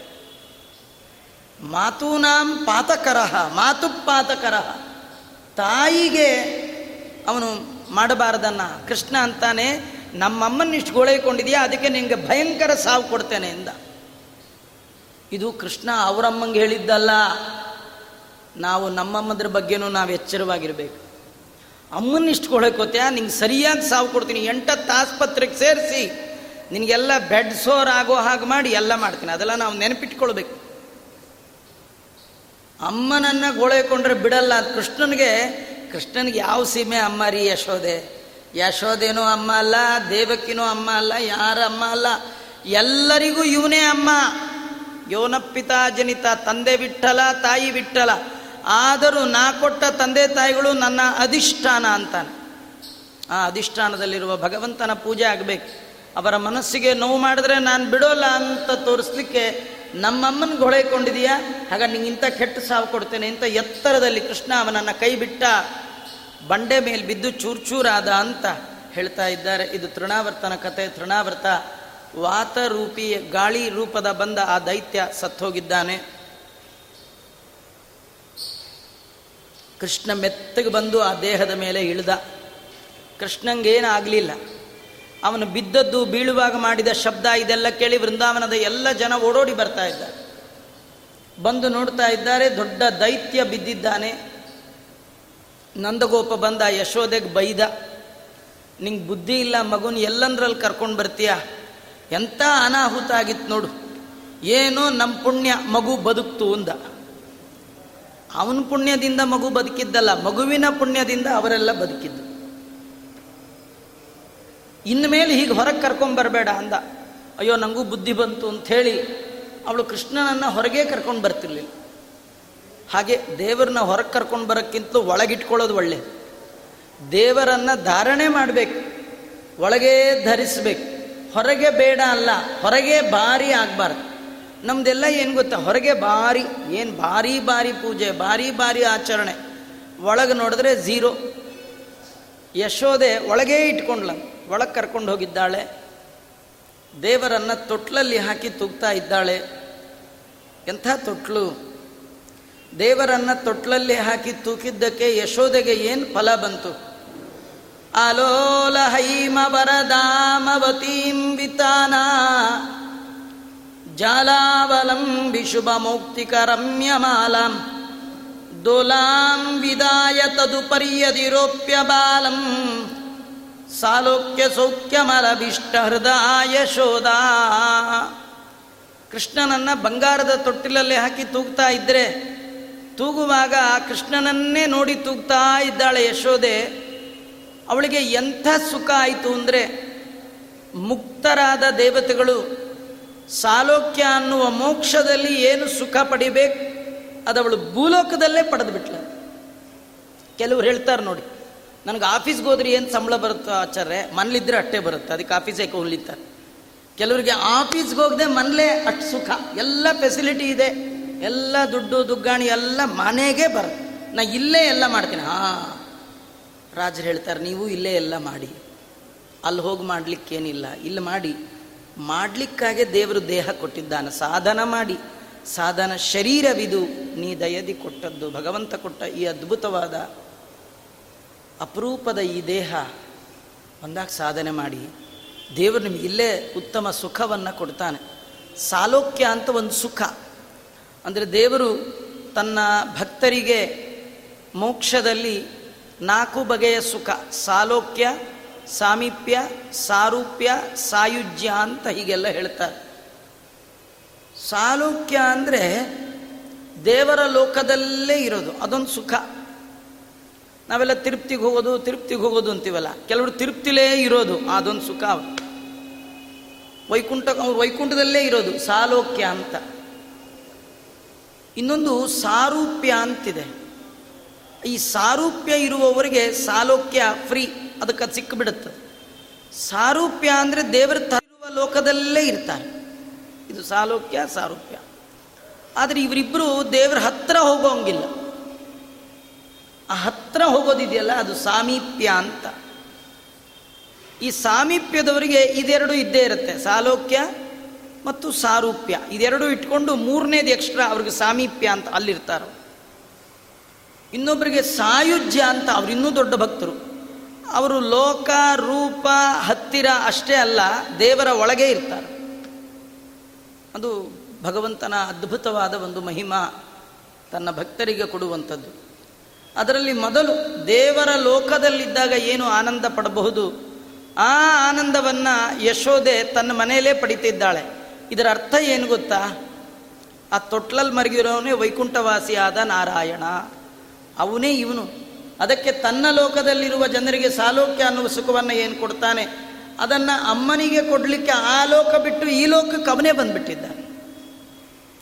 ತೊಟ್ಲಲ್ಲಿ ಹಾಕಿ ತೂಗ್ತಾ ಇದ್ದಾಳೆ. ಆ ತೊಟ್ಲು ಹೇಗಿತ್ತು? ವಿತಾನ ಜಾಲಾವಲಂಬಿ ಶುಭ ಮೌಕ್ತಿಕ ರಮ್ಯಮಾಲಾಂ ಒಳ್ಳೆ ಬಂಗಾರದ ಸರಪಳಿ, ನೇತಾಡುವಂತಹ ಮುತ್ತಿನ ಮಾಲೆ, ರಮ್ಯವಾದ ಪರದೆಗಳು, ಅದರಿಂದ ಯುಕ್ತವಾಗಿರ್ತಕ್ಕಂಥ ಸುಂದರವಾದ ತೊಟ್ಟಿಲ ನಿರ್ಮಾಣ ಮಾಡಿದ್ದಾಳೆ. ಕೃಷ್ಣನನ್ನು ಮಲಗಿಸಿದ್ದಾಳೆ. ದೇವರನ್ನೇ ನೋಡ್ತಾ ಇದ್ದಾಳ ಕೃಷ್ಣನನ್ನೇ ನೋಡ್ತಾ ತೂಗ್ತಾ ಇದ್ದಾಳೆ. ನಮಗಿದೊಳಗೊಂದು ಕಥೆ ಇದೆ. ನಮಗೂ ಇದೆಲ್ಲ ದೇವರು ಕೊಟ್ಟಿರ್ತಾನೆ. ನಮಗೂ ಒಂದು ಪುಟ್ಟ ಮಗು ಅಂತಿತ್ತು, ನಾವು ತೊಟ್ಲಲ್ಲಿ ಹಾಕಿದ್ವಿ, ತೂಗಿದ್ವಿ, ಎಲ್ಲ ಮಾಡಿದ್ವಿ, ಇಲ್ಲೊಂದು ಮರೆತು ಬಿಟ್ಟಿದ್ವಿ. ತೊಟ್ಲಲ್ಲಿ ಹಾಕಿ ಮಗುವನ್ನು ತೂಗುವಾಗ ಮಗುವನ್ನು ನೋಡ್ತಾ ತೂಗಿಲ್ಲ, ಸೀರಿಯಲ್ ನೋಡ್ತಾ ತೂಗಿದ್ವಿ, ಅದಕ್ಕೆ ಪುಣ್ಯ ಬಂದಿಲ್ಲ. ನೀವು ತೊಟ್ಲು ತೂಗುವಾಗ ಇದರ ಒಳಗೆ ಕೃಷ್ಣ ಇದ್ದಾನೆ ಭಾವನೆಯಿಂದ ತೂಗಿದ್ರೆ ಕೃಷ್ಣ ಒಂದಲ್ಲ ಒಂದಿನ ನಿಮ್ಮನೆಗೂ ಬರ್ತಾನೆ. ನಾವು ಎಲ್ಲೋ ನೋಡಿಕೊಂಡು ದೇವರ ನೆನಪು ಮರೆತು, ದೇವರನ್ನು ಮರೆತು, ನಾವು ಮಗುನೆತ್ತು ಮುದ್ದಾಡ್ತೀವಿ ರೀ ಮಗು ಒಂಚೂರು ಮುದ್ದು ಮುದ್ದಾಗಿದ್ದಂತೂ ಒಂದು ನಿಮಿಷ ಬಿಡೋಕ್ಕೆ ಇಷ್ಟ ಆಗಲ್ಲ. ಇಷ್ಟು ಮುದ್ದಾಡ್ತೀವಿ, ವಿಚಾರ ಮಾಡಿ, ಆ ಮಗು ಕೊಟ್ಟ ಭಗವಂತನ ಎಷ್ಟು ಮುದ್ದಾಡಬೇಕು? ಕೊಟ್ಟದ್ದೇ ಅವನು ಅವನನ್ನು ಎಷ್ಟು ಮುದ್ದಾಡಬೇಕು? ಈ ಮಗುವಿನಲ್ಲೇ ಇಷ್ಟು ಮುದ್ದಿದೆ ಅಂದರೆ ಈ ಮುದ್ದಿಗೆ ಕಾರಣ ಒಳಗಿರುವ ಸುಂದರ ರೂಪದ ಮುದ್ದೆ ಮುದ್ದೆ ಕೃಷ್ಣ. ಅವನ ಮುದ್ದದು. ಪಾಲಯೇತ್ ಪಂಚವರ್ಷ, ಐದು ವರ್ಷದ ತನಕ ಮಕ್ಕಳ ಮನಸ್ಸಿನಲ್ಲಿ ಕೊಳಕು ಭಾವನೆ ಇರೋಲ್ಲ. ಅವು ದೇವರಿಗೆ ಸಮಾನ. ಭಗವಂತನ ಅಧಿಷ್ಠಾನ. ಅಲ್ಲಿ ದೇವರ ಸಾನ್ನಿಧ್ಯ ಭಾರಿ ಇರುತ್ತಂತೆ. ಆ ಪುಟ್ಟ ಮಗುವಿಗೆ ಮಾಡುವ ಬಗೆ ಬಗೆಯ ಉಪಚಾರವನ್ನು ಭಗವಂತನಿಗೆ ಅರ್ಪಣಾ ಬುದ್ಧಿಯಿಂದ ಮಾಡಿದರೆ ಯಶೋದೆಗೇನು ಸುಖ ಸಿಕ್ತು, ದೇವರೇನು ಅನುಗ್ರಹ ಮಾಡಿದ, ಅದನ್ನು ಮಾಡೇ ಮಾಡ್ತು ಯಶೋದೆ ಕೃಷ್ಣನ್ ತೂಗುವಾಗ ಹಾಗೆ, ಆ ದೇವರನ್ನೇ ನೋಡ್ತಾ, ಕೃಷ್ಣನ್ನೇ ನೋಡ್ತಾ, ಭಗವಂತನ ಲೋಕದಲ್ಲಿರುವ ಮುಕ್ತರು ಯಾವ ಸುಖವನ್ನು ಅನುಭವಿಸಬೇಕದು ಭೂಲೋಕದಲ್ಲೇ ಅನುಭವಿಸಿದ್ದಾಳ ತಾಯಿ. ದೋಲಾ ವಿಲಾಸ शुभस्मितसुधारसशोभितात्यं ಶ್ಯಾಮಂ ಸಮೀಕ್ಷ್ಯ ಸಮಯಂ ಕಿಲ ಸಮಯಂ ಸ ತೇನೆ ಕೊಣತ್ಕನಕರೂಪುರ ಶೋಭಿಪಾದಂ ಯಶೋದೆ ಕೃಷ್ಣನನ್ನ ತೊಟ್ಟಿಲಲ್ಲಿ ಹಾಕಿ ತೂಗುವ ಸಂದರ್ಭದಲ್ಲಿ ಕೃಷ್ಣನ ಮುಂಗುರುಳು ಕೂದಲು, ಅದು ಮುಂದೆ ಮುಂದೆ ಮುಂದೆ ಬರ್ತಿತ್ತಂತೆ. ಮಲಗಿದ ಮಗು ಆಗೊಂದು ಸತಿ, ಈಗೊಂದು ಸತಿ ಹೀಗೆ ಅಂದ್ಕೊಳ್ಬೇಕು ಅದ್ಭುತ. ಆ ಕೂದಲಿನ ಸೌಂದರ್ಯವೇ ಭಾರಿ ಅದ್ಭುತ. ಯಾಕಂದರೆ ಕೂದಲೇ ಕೃಷ್ಣ, ಕೃಷ್ಣನೇ ಕೂದಲು. ನಮ್ಮಲ್ಲಿಯೂ ಕೆಲವು ಸತಿ ಅದ್ಭುತವಾದ ಕೂದಲಿರುತ್ತೆ. ನೋಡ್ಕೊಂಡು ನೋಡ್ಕೊಂಡು, ನೋಡ್ಕೊಂಡಿರ್ತೀವಿ. ಅದು ಕಟ್ಟಾಗಿ ಕೆಳಗೆ ಬಿದ್ದಾಗ, ಅಯ್ಯೋ, ಇಷ್ಟು ಒಳ್ಳೆ ಕೂದಲು, ಬಿಡೋಕ್ಕಾಗಲ್ಲ ಅಂತ ಮನೆಗೆ ತರೋಕ್ಕಾಗಲ್ಲ. ಕೃಷ್ಣಂದು ಕಟ್ಟಾಗುವ ಕೂದಲೇ ಇಲ್ಲ. ಕೃಷ್ಣ ಎಷ್ಟು ಜ್ಞಾನಾನಂದಾತ್ಮಕವಾದ ದೇಹವೋ ಅವನ ಕೂದಲು ಅಂಥದ್ದೇ. ನಮ್ಮಲ್ಲಿ ಜಡವಾದಿದು, ಉಗುರು, ಕೂದಲೆಲ್ಲ ಜಡ ಅದು.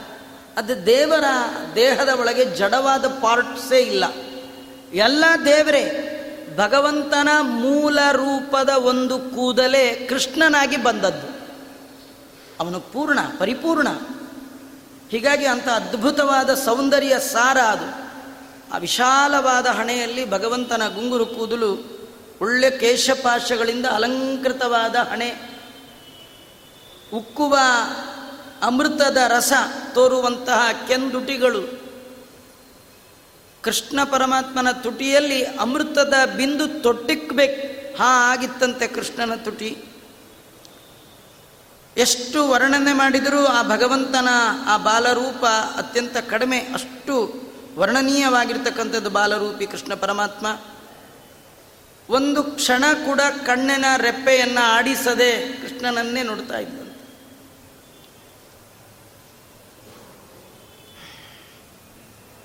ಆನಂದಮಯವಾಗಿ ಕಾಲ ಕಳಿತಿತ್ತಂತೆ. ಕೃಷ್ಣನ್ ನೋಡುವಷ್ಟು ಕಾಲ ಆನಂದ ಆನಂದ.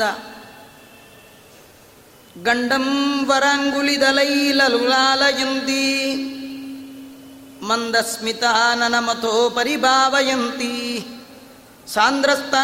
ಭಯ ಕಿಲ ಪಾಯಯಂತಿ ನಂದಸ್ಯ ರಾಜ್ಞಭವದಿತ್ಯತಮಹನ ಅರ್ಹಯಂತಿ.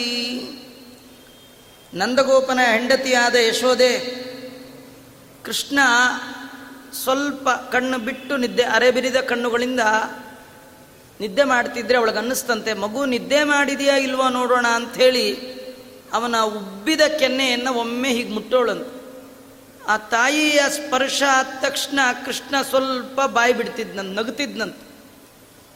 ಆ ನಗುವಿನಲ್ಲಿ ಕೃಷ್ಣ ಹೇಳ್ತಿದ್ದ, ಅಮ್ಮ, ನಂಗೆ ನಿದ್ದೆ ಎಲ್ಲಿ ಬರುತ್ತೆ? ನಾನು ಸ್ವಲ್ಪ ಕಣ್ಣಲ್ಲಿ ನೀನು ಎದ್ದಿದೆಯಾ ಇಲ್ವಾ ನೋಡ್ತಾ ಇದ್ದೀನಿ ಅಂತ ನಂಗೆ ನಿದ್ದೆ ಬರಲ್ಲ. ನೀನು ಬೆಳಗ್ಗೆಯಿಂದ ರಾತ್ರಿವರೆಗೂ ನನ್ನ ತೊಟ್ಲಲ್ಲಿ ಹಾಕಿ ಏನೇ ಮಾಡು, ನಂಗೆ ನಿದ್ದೆ ಬರಲ್ಲ ಅಂದ. ಯಾಕೆ ನಿದ್ದೆ ಬರಲ್ಲ? ಕೃಷ್ಣ ಹೇಳ್ತಾನೆ ನಿದ್ದೆ ನಾ ಮಾಡಲು ಎದ್ದಿರುವವರು ಯಾರು? ನಾನು ಮಲಗಿಬಿಟ್ರೆ ಅಂದೆ ಯಾರು ಎದ್ದವರೇ ಇಲ್ಲ. ಮಲಗಿದವರನ್ನ ಸರಿಯಾದ ಕಾಲಕ್ಕೆ ಎಬ್ಬಿಸುವ ಮಲಗದೇ ಇರುವ ದೇವತೆ ನಾನು ಅಂತ. ಎಲ್ಲ ಮಲಕ್ಕೊಳ್ತೀವಿ ನಾವು ಮಲಗಿದ್ವಿ ಅಂತ ತಿಳ್ಕೊಂಡು ನಮ್ಮ ಒಳಗಿರುವ ಭಗವಂತ ಏನಾದರೂ ನಮ್ಮಲ್ಲಿ ಮಲಗಿಬಿಟ್ಟ ಅಂದರೆ ನಾವು ಮತ್ತಾರೂ ಹೇಳುವ ಹಾಗಿಲ್ಲೇ ಇಲ್ಲ. ಎರಡು ದೇವತೆಗಳು, ಒಂದು ಸರ್ವೋತ್ತಮನಾದ ಭಗಂತ, ಮತ್ತೊಂದು ಜೀವೋತ್ತಮರಾದ ವಾಯುದೇವರು. ಇವರಿಬ್ಬರು ಮಲಗೋದೇ ಇಲ್ಲ. ಯಾಕೆ ಮಲಗಲ್ಲ? ಈ ರಾತ್ರಿ ಹೊತ್ತು ಬೀಟ್ನವ್ರು ಮಲಗಲ್ಲ. ಅಲ್ಲ, ಈಗಲ್ಲ, ಹಿಂದೆಲ್ಲ ಬೀಟ್ ಮಾಡೋರು ಮಲಗ್ತಿರ್ಲಿಲ್ಲ. ಈಗ ಅವರು ಮಲಗಿಬಿಟ್ಟಿರ್ತಾರೆ. ಬಿಡಿ, ಅದು ಬೇರೆ ಪ್ರಶ್ನೆ. ಕೃಷ್ಣ ಮತ್ತು ವಾಯುದೇವರು ಭಗವಂತ ಮತ್ತು ಜೀವೋತ್ತಮ ವಾಯುದ ಮಲಗಲ್ವಂತೆ ಈ ದೇಹದ ಯಾಕೆ ಗೊತ್ತಾ? ಈ ಸೂರ್ಯ, ಚಂದ್ರ, ಇವ್ರನ್ನೆಲ್ಲ ರಕ್ಷಣೆ ಮಾಡಲಿಕ್ಕೆ. ಇವ್ರನ್ನೆಲ್ಲ ನೋಡ್ಕೊಳ್ಳಿಕ್ಕೆ ಅವರು ಎದ್ದಿರ್ತಾರೆ. ಈ ಬೇರೆ ಎಲ್ಲ ದೇವತೆಗಳು ಇವರಿಬ್ಬರು ಎದ್ದಿದ್ದಾರೆ ಅಂತ ಉಳಿದವರೆಲ್ಲ ಆರಾಮ್ ಮಲಗ್ತಾರೆ. ಹೀಗಾಗಿ ಕೃಷ್ಣ ಹೇಳ್ತಾನೆ, ಅಮ್ಮ, ನಂಗೆ ನಿದ್ದೆ ಮಾಡಿ ಅಭ್ಯಾಸ ಇಲ್ಲ. ಅಂತ ಹೇಳಿ ತೋರಿಸ್ತಾ, ಅಮ್ಮ, ಕೆನ್ನೆ ಮುಟ್ಟಿದ್ದೇ ತಡ. ಕೃಷ್ಣ ನಗುತ್ತಿದ್ದಂತೆ ಕೃಷ್ಣನ ನಗು ಕಂಡಾಗ ತಾಯಿಗೆ ಅನ್ನಿಸ್ತಿತ್ತಂತೆ ಇಷ್ಟೊತ್ತು ತೂಗಿದ್ದೀನಿ ಮಗು ಮಲಗಿಬಿಡ್ಬೇಕಿತ್ತು. ಇನ್ನೂ ಮಲಗಿಲ್ಲ, ಸ್ವಲ್ಪ ಬಾಯಿ ಬಿಡ್ತಾ ಇದೆ ಅಂದರೆ ಹೊಟ್ಟೆ ಹಶ್ವಾಗಿರಬೇಕು ಅಂತ ಹೇಳಿ ಭಗವಂತ ಮಗುವಿನಲ್ಲಿ ಪ್ರೀತಿ ಇರುವ ಕಾರಣ ತನ್ನ ಎದೆಯಲ್ಲಿ ಸೋರುವ ಹಾಲನ್ನು ಮಗುವಿಗೆ ಕುಡಿಸ್ತಿದ್ಲಂತೆ. ಆ ನಂದನ ಹೆಂಡತಿಯಾದ ಯಶೋದೆ ಎಷ್ಟು ಪುಣ್ಯವಂತೆ ಇರಬೇಡ ಅಂತ ರಾಜರು ಈ ಸಂದರ್ಭದಲ್ಲಿ ಪ್ರಶ್ನೆ ಮಾಡಿಕೊಳ್ತಾ, ಯಾ ಮರ್ತ್ಯ ಮರ್ತ್ಯ ದಿತಿಜಾ ದಿತಿಜಾಲಿಭಿರಪ್ಯ ಭೇದ್ಯಂ ಬ್ರಹ್ಮಾಂಡ ಭಾಂಡಮಭಿನ್ನ ನಕೋಟಿ ಮಾತ್ರ. ಸ್ವಾಂಗುಷ್ಟ ಪುಷ್ಟ ಸುಭಗಂಗುಲಿ ಮಚ್ಚುತಸ್ತಾಂ. ಸಂಗೃತ್ಯ ಚುಂಬತಿ ಶಿಶು ಪ್ರಕೃತಿ ಶಯಾನ. ಹಾಲು ಕುಡಿದ ಮೇಲೆ ಕೃಷ್ಣನನ್ನ ಮತ್ತೆ ತೊಟ್ಲಲ್ಲಿ ಹಾಕಿ ತೂಗಿದ್ರೆ ಕೃಷ್ಣ ಪರಮಾತ್ಮ ಅಮ್ಮನಿಗೊಂದು ಜ್ಞಾನ ಬರಲಿ ಅಂತ ಹೇಳಿ ಹಾಲು ಕುಡಿದು ಹೊಟ್ಟೆ ತುಂಬಿತು ಅಂತ ನೀ ತಿಳ್ಕೋಬೇಡ. ನನಗೆ ಯಾರು ಎಷ್ಟು ಹಾಲು ಕೊಟ್ಟರು ನನ್ನ ಹೊಟ್ಟೆ ತುಂಬಿಸುವಷ್ಟು ಹಾಲು ಜಗತ್ತಲ್ಲೇ ಇಲ್ಲ. ಯಾಕೆಂದರೆ ನನ್ನ ಹೊಟ್ಟೆ ಒಳಗೆ ನಂದೊಂದೇ ಹೊಟ್ಟೆ ಇಲ್ಲ ಅಂತ. ಇಡೀ ಜಗತ್ತಿನ ಎಲ್ಲ ಹೊಟ್ಟೆ ಇರುವವರು ನನ್ನ ಹೊಟ್ಟೆ ಒಳಗೆ ಇದ್ದಾರೆ. ನನಗೆ ಹಾಕೋದು ಅಂದರೂ ಒಂದೇ, ಎಲ್ಲರಿಗೆ ಹಾಕೋದು ಒಂದೇ. ಆದ್ದರಿಂದ ನನ್ನ ಹೊಟ್ಟೆ ತುಂಬಿಸುವ ಕಾರ್ಯಕ್ರಮ ಇಲ್ಲಮ್ಮ ಅಂತ ತೋರಿಸ್ಲಿಕ್ಕೇನೋ ಎಂಬಂತೆ ಕೃಷ್ಣ ಪರಮಾತ್ಮ ಮಲಗಿದ ಸಂದರ್ಭದಲ್ಲಿ ತನ್ನ ಕಾಲಿನ ಹೆಬ್ಬೆರಳನ್ನು ಕೈಗಳಿಂದ ಹಿಡಿದು ಬಾಯಲ್ಲಿ ಇಟ್ಕೊಂಡಿದ್ದಂತೆ ಈ ಸಂದರ್ಭದಲ್ಲಿ ರಾಜರು ಹೇಳ್ತಾರೆ, ಅಲ್ಲ, ಪುಟ್ಟ ಮಕ್ಕಳು, ಅವು ಸಣ್ಣ ಮಕ್ಕಳು, ಐದು ತಿಂಗಳು, ಆರು ತಿಂಗಳು, ಒಂದು ವರ್ಷದ ಮಕ್ಕಳು, ಕಾಲು ಬೆರಳು ಬಾಯಲ್ಲಿ ಇಟ್ಕೊಂಡ್ರೆ ಚೆನ್ನ. ನೀನು ದೇವತ್ವದಲ್ಲಿ ನೋಡೆ ದಿವಿಜರೊಡೆಯ ಹಿರಿಯ ಚೇತನ, ಹಿರಿಯ ದೈವತೆ. ನೀನು ಬಾಯಲ್ಲಿ ಕಾಲಿನ ಬೆರಳಿಟ್ಕೊಂಡ್ರೆ ಏನು ಚೆನ್ನ? ಯಾಕೆ ಚೆನ್ನಾಗಿರಲ್ವಾ? ಇರಲ್ಲ. ನೋಡಿ, ಐದು ತಿಂಗಳು, ಆರು ತಿಂಗಳು ಮಕ್ಕಳು ಕಾಲಿನ ಬೆರಳು ಬಾಯಲ್ಲಿ ಇಟ್ಕೊಂಡ್ರೆ ಚೆನ್ನ. ಅದೇ ಎಪ್ಪತ್ತು ವರ್ಷ ಆದವ್ರು ಏನೋ ನೋಡಿ, ಅವಾಗ ಆಗಲೇ ಇಲ್ಲ ರೀ ಕಾಲು ಬರಳು ಬಾಯಿಗೆ ಇಟ್ಕೊಳ್ಳಿಕ್ಕೆ ಹೇಳಿ, ಇದೊಂದು ಫೋಟೋ ತೆಗೆಸ್ಕೊಳ್ಬೇಕು ಅಂತ ಹೇಳಿ, ಬಾಯೊಳಗೆ ಬರಲಿ, ಏನು ಬಂತು ನಿಮಗೆ ಅಂತಾರೆ ತಲೆಗಿಲೆ ಕೆಟ್ಟಿದೆಯಾ ಅಂತ ಅಲ್ಲ, ಎಪ್ಪತ್ತು ವರ್ಷದವ್ರನ್ನೇ ಹೀಗೆ ಬೈಯೋದಾದರೆ ಭಗವಂತ ಎಷ್ಟು ಅನಾದಿ, ಅಲ್ವಾ? ಅಂಥ ಭಗವಂತ ಬಾಯೊಳಗೆ ಯಾಕೆ ಇಟ್ಕೊಂಡ ಕಾಲು ಬೆರಳು? ಅದಕ್ಕೆ ಬೇರೆ ಬೇರೆ ಕಥೆಗಳು. ಕೃಷ್ಣನಿಗೆ ಅನ್ನಿಸ್ತಂತೆ, ಈ ಕಾಲು ಬೆರಳು ಇದು ಸಾಮಾನ್ಯ ಅಲ್ಲ. ದೇವ ದಾನವ ಮಾನವರೆಲ್ಲರೂ ಸೇರಿದರು. ಬ್ರಹ್ಮಾಂಡ ಕಟಾಹವನ್ನು ಭೇದನ ಮಾಡಲಿಕ್ಕಾಗಲ್ಲ. ಯಾಕಂದರೆ ಒಂದು ನೂರು ಕೋಟಿ ಯೋಜನ ದಪ್ಪ ಇದೆಯಂತೆ ಮೇಲಿನ ಕಾಂಪೌಂಡ್. ದೇವರು ಐವತ್ತು ಯೋಜನ ವಿಸ್ತಾರವಾದ ಈ ಭೂಮಿಯ ರಕ್ಷಣೆಗೆ ಹೊರಗಿನ ಗೋಲಕವನ್ನು ಒಂದು ಕೋಟಿ ಯೋಜನ ವಿಸ್ತೀರ್ಣ ದಪ್ಪ ಥಿಕ್ನೆಸ್ ಅಂಥದ್ದು ಹೊರಗಿನ ಆವರಣವನ್ನು ಹಾಕಿದ್ದಾನಂತೆ. ಯಾರ್ಯಾರು ಎಲ್ಲ ಸೇರಿದ್ರೂ ಒಂದು ರಂಧ್ರ ಮಾಡಲಿಕ್ಕಾಗಲ್ಲ. ಅಂಥ ಬ್ರಹ್ಮಾಂಡ ಕಟಾಹ ನಾನು ತ್ರಿವಿಕ್ರಮನಾಗ ಹೀಗೆ ಕಾಲೆತ್ತಿದಾಗ ಉಗುರ್ತಾಕಿ ಸೀಳ್ಬಿಡ್ತದೆ. ಇನ್ನೇನು ಗಟ್ಟಿ ಇರಬೇಡ, ಅದು ನೋಡೋಣ ಒಂದ್ಸರಿ, ಟೆಸ್ಟ್ ಮಾಡೋಣ ಅಂತ ಬಾಗಿಟ್ಕೊಂಡಂತ. ಆಮೇಲೆ ಎಲ್ಲ ಭಗವಂತನ ಭಕ್ತರು ಕೂಡ ಆ ಭಗವಂತನ ಪಾದಕ್ಕೆ ನಮಸ್ಕಾರ ಮಾಡಿ ಮುಟ್ಟಿ ಮುಟ್ಟಿ ಕಣ್ಗೊತ್ಕೊಳ್ತಿದ್ರು. ಕೆಲವರು ತಲೆಯನ್ನು ಕುಟ್ಟಿ ಕುಟ್ಟಿ ಮಾಡ್ತಾರೆ. ನೋಡಿ, ಪಂಡರಾಪುರದಲ್ಲಿ ತಲೆ ತೆಗೆದು ಪಾದಕ್ಕೆ ಕುಟ್ಟು ಬಿಡ್ತಾರೆ ಅಲ್ಲಿ ಪಂಡರಾಪುರದಲ್ಲಿ ಕೃಷ್ಣನ ಬೆರಳುಗಳೇ ಕಾಣಲ್ಲ, ಪಾದದಲ್ಲಿ ಅಷ್ಟು ಸವಸ್ಬಿಟ್ಟಿದೆ. ಬಂದವರೆಲ್ಲ ಕೃಷ್ಣನ ಪಾದ ಮುಟ್ಟೋದು ಕಣ್ಗೊತ್ಕೊಳ್ಳು. ಬ್ರಹ್ಮಾದಿ ದೇವತೆಗಳೆಲ್ಲ ಭಗವಂತನ ಪಾದಕ್ಕಾಗಿ ಹಾತೊರಿತಾರೆ ಕೃಷ್ಣ ಅನ್ಕೊಂಡ, ಆ ಪಾದದಲ್ಲಿ ಅದೇನಿದೆ? ಎಲ್ಲ ಬಂದು ಈ ಪಾದದ ಮೇಲೆ ಕಣ್ಣು ಮಾಡ್ತಾರಲ್ಲ. ಏನಿದೆ ಇದ್ರಲ್ಲಿ ನೋಡೋಣ ಅಂತ ಅನ್ಕೊಂಡಂತೆ. ಬೇರೆ ಯಾವ ಅವತಾರದಲ್ಲೂ ಆಗಲಿಲ್ಲ ಇಲ್ಲ. ಮತ್ಸ್ಯ ಅವತಾರದಲ್ಲಿ ಆಗಲಿಲ್ಲ, ಕೂರ್ಮ ಅವತಾರದಲ್ಲಿ ಆಗಲಿಲ್ಲ, ನರಸಿಂಹ, ವರಾಹ ಅವತಾರ ಯಾವುದಲ್ಲೂ ಆಗಲಿಲ್ಲ. ಪುರುಷೋತ್ ಸಿಕ್ಕ ಒಂದೇ ಅವತಾರ ಅಂದರೆ ಕೃಷ್ಣ ಅವತಾರ ಅಂತ. ಇದು ಒಳ್ಳೆ ರೈಟ್ ಟೈಮ್, ಈಗ ನೋಡ್ಕೊಂಡು ಬಿಡೋಣ ಅಂತ ಹೇಳಿ ಅವನು ಬಾಯಿಗಿಟ್ಕೊಂಡ ಅಂತ. ಸಾಮಾನ್ಯ ಮಕ್ಕಳಂತೆ ಕೃಷ್ಣ ಪರಮಾತ್ಮನು ತನ್ನ ಬಾಯಲ್ಲಿ ಇಟ್ಕೊಂಡಿದ್ದಾನಂತೆ. ಇಲ್ಲ ಹಾಲು ಕುಡಿತಾನೆ, ಇಲ್ಲ ನಗುತ್ತಾನೆ, ಇಲ್ಲ ಚೇಷ್ಟೆ ಮಾಡ್ತಾನೆ, ಎಲ್ಲ ಮಾಡ್ತಾನೆ, ಒಂದು ಮಾಡಲ್ಲ. ಯಾವುದಂದ್ರೆ ನಿದ್ದೆ. ಯಶೋದೆಗೆ ಅದೇ ಒಂದು ತೊಂದರೆ. ಯಶೋದೆ ಕೇಳ್ತಿಲ್ಲಂತಲ್ಲೋ ಕೃಷ್ಣ, ನೀನು ಹೀಗೆ ಯಾವಾಗಲೂ ಚೇಷ್ಟೆ ಮಾಡ್ತಿದ್ರೆ ಮನೆ ಕೆಲಸ ಯಾರು ಮಾಡ್ತಾರಪ್ಪ? ಸ್ವಲ್ಪ ಹೊತ್ತು ಮಲ್ಕೊಳ್ಳಯ್ಯ ನಿದ್ದೆ ಮಾಡಪ್ಪ. ವಾದಿರಾಜರು ತಾಯಿ ಮಗನ ಸಂವಾದವನ್ನು ಹೇಳ್ತಾರೆ. ನಿದ್ರಾಮಾಶ್ರಯ ಕಿಂ ತದಾಶ್ರಯ ಫಲಂ ಪುಂಕ್ತಂ ವ್ರಜಜ್ಜೀರ್ಣತಾಂ ನಿದ್ರಾ ಕಾಂಬಾ ನಿಮೀಲಿತಾಕ್ಷಿಯುಗಲ ಪ್ರಾಜ್ಞಂ ಯದಾಲಿಂಗತಿ ಅಸ್ತ್ವೇವನ್ನಿತಿ ಮುದ್ರಿತಾತ್ಮನಯನ ಸ್ವಾಂಗಂ ಸಮಾಲಿಂಗ್ಯ ತತ್ ಸರ್ವಂ ಜೀರ್ಣಮತೋ ದಿಶೇತಿ ಜನನೀಂ ಶಂಸನ್ ನಿಜಂ ಸೋವತಾತ್. ಕೃಷ್ಣ ಪರಮಾತ್ಮ ಮಲಗದೇ ಇದ್ದಾಗ ತೂಗುವ ಯಶೋದೆ ತೊಟ್ಟಲನ್ನು ತೂಗ್ತಾ ಕೃಷ್ಣಂಗೆ ಹೇಳ್ತಿದ್ದಂತೆ, ಕೃಷ್ಣ, ನಿದ್ರೆ ಮಾಡಪ್ಪ ಅನ್ಲಂತ ಕೃಷ್ಣ ಅಮ್ಮನ ಕೇಳಿದ್ನಂತೆ, ಅಮ್ಮ, ಕೆಲಸ ಮಾಡೋದು ಮುಖ್ಯ ಅಲ್ಲ. ಏನು ಫಲ ಅದನ್ನು ವಿಚಾರ ಮಾಡಬೇಕು. ಸುಮ್ಮನೆ ಕೆಲಸ ಮಾಡೋದಲ್ಲ. ಕೆಲವರು ಕೆಲಸಕ್ಕೆ ಬನ್ನಿ ತಕ್ಷಣ, ಅಲ್ಲ, ಏನು ಸಂಬಳ ಕೊಡ್ತೀರಿ? ಅಂತ ಕೇಳ್ತಾರೋ ಇಲ್ಲ. ಹಾಗೆ ಫಲ ಬೇಕು. ನಿದ್ದೆ ಮಾಡಿ ನಾವೆಲ್ಲ ನಿದ್ದೆ ಮಾಡ್ತೀವಿ. ಏನು ಫಲ ಅಂತ ತಿಳ್ಕೊಂಡೇ ಇಲ್ಲ. ಈ ನಿದ್ದೆ ಮಾಡೋರೆಲ್ಲ ಇದರಿಂದ ಏನು ಫಲ ಅಂತ ತಿಳ್ಕೊಂಡಿದ್ದೀರಾ? ಇಲ್ಲ. ಮಾಡುವ ಕರ್ಮದ ಮರ್ಮವನರಿತು ಅಂತಾರೆ ದಾಸರಾಯ ನೀವು ಏನೇ ಕರ್ಮ ಮಾಡಿ, ಆ ಕರ್ಮದ ಒಳಗಿನ ತಿರುಳನ್ನು ತಿಳಿದು ಮಾಡಿ. ತಿಳಿದು ಭಜಿಸುವುದು. ಫಲವಿದು ಬಾಳುವುದಕ್ಕೆ ಅದಕ್ಕೆ ಕೃಷ್ಣ ಅಮ್ಮಂಗೆ ಕೇಳ್ದ, ನಿದ್ದೆ ಮಾಡು ನಿದ್ದೆ ಮಾಡು ಅಂತ ಇದೆಯಲ್ಲ, ನಿದ್ದೆಯಿಂದ ಏನು ಹೇಳು, ಯಾಕೆ ಮಾಡ್ಬೇಕು ಹೇಳು ಅಂತ. ಅದಕ್ಕೆ ಅವಳಂದ್ಲು ಭುಕ್ತಂ ವ್ರಜೆ ಜೀರ್ಣತಾಂ. ತಿಂದನ್ನ ಕರಗಬೇಕಲ್ಲಪ್ಪ, ತಿಂದಿದ್ದು ಡೈಜೆಷನ್ ಆಗಬೇಕಲ್ಲ, ಅದಕ್ಕೆ ಮಲಗಬೇಕು. ನೋಡಿ, ಈ ಕತೆ ಎಷ್ಟು ಚೆನ್ನಾಗಿದೆ. ನಮಗೆ ತುಂಬ ನಿದ್ದೆ ಬರುತ್ತೆ. ಯಾವಾಗ ಅಂದ್ರೆ ಅವಾಗ ಬರುತ್ತೆ, ಯಾಕೆ ಗೊತ್ತಾ? ತುಂಬ ತಿಂದುಬಿಡ್ತೀವಿ. ಮತ್ತು ಯಾವಾಗ ಅಂದ್ರೆ ಅವಾಗ ತಿಂದುಬಿಡ್ತೀವಿ? ಹಾಂ ಹಾಗಾದ್ರೆ ನೀವು ಊಟದಲ್ಲಿ ಕ್ರಮ ಇಟ್ಕೊಂಡ್ರೆ ನಿದ್ದೆಯಲ್ಲಿ ಕ್ರಮ ಉಳಿಯುತ್ತೆ. ನಾವೇನು ಗೊತ್ತಾ?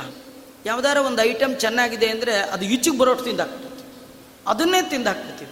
ಅವತ್ತು ಸಾರು ನಗಿರೋನ ಎಲ್ಲ ಕ್ಯಾನ್ಸಲ್ ಇವತ್ತು ಏನೋ ಒಂದು ಚೆನ್ನಾಗಿದೆ ಅಂದರೆ ಗೊತ್ತು ಚೆನ್ನಾಗಿದೆ, ಅದೇ ಚೆನ್ನಾಗಿ ಅನ್ನೋಕೆ ಅದೇ ತಿಂದಾಕ್ಬಿಡುತ್ತೆ ಏನೋ ಒಂದು ಚೆನ್ನಾಗಿ ಅದೇ ತಿ ಹಾಂ ಹಾಗೆ ಮಾಡಬಾರ್ದು.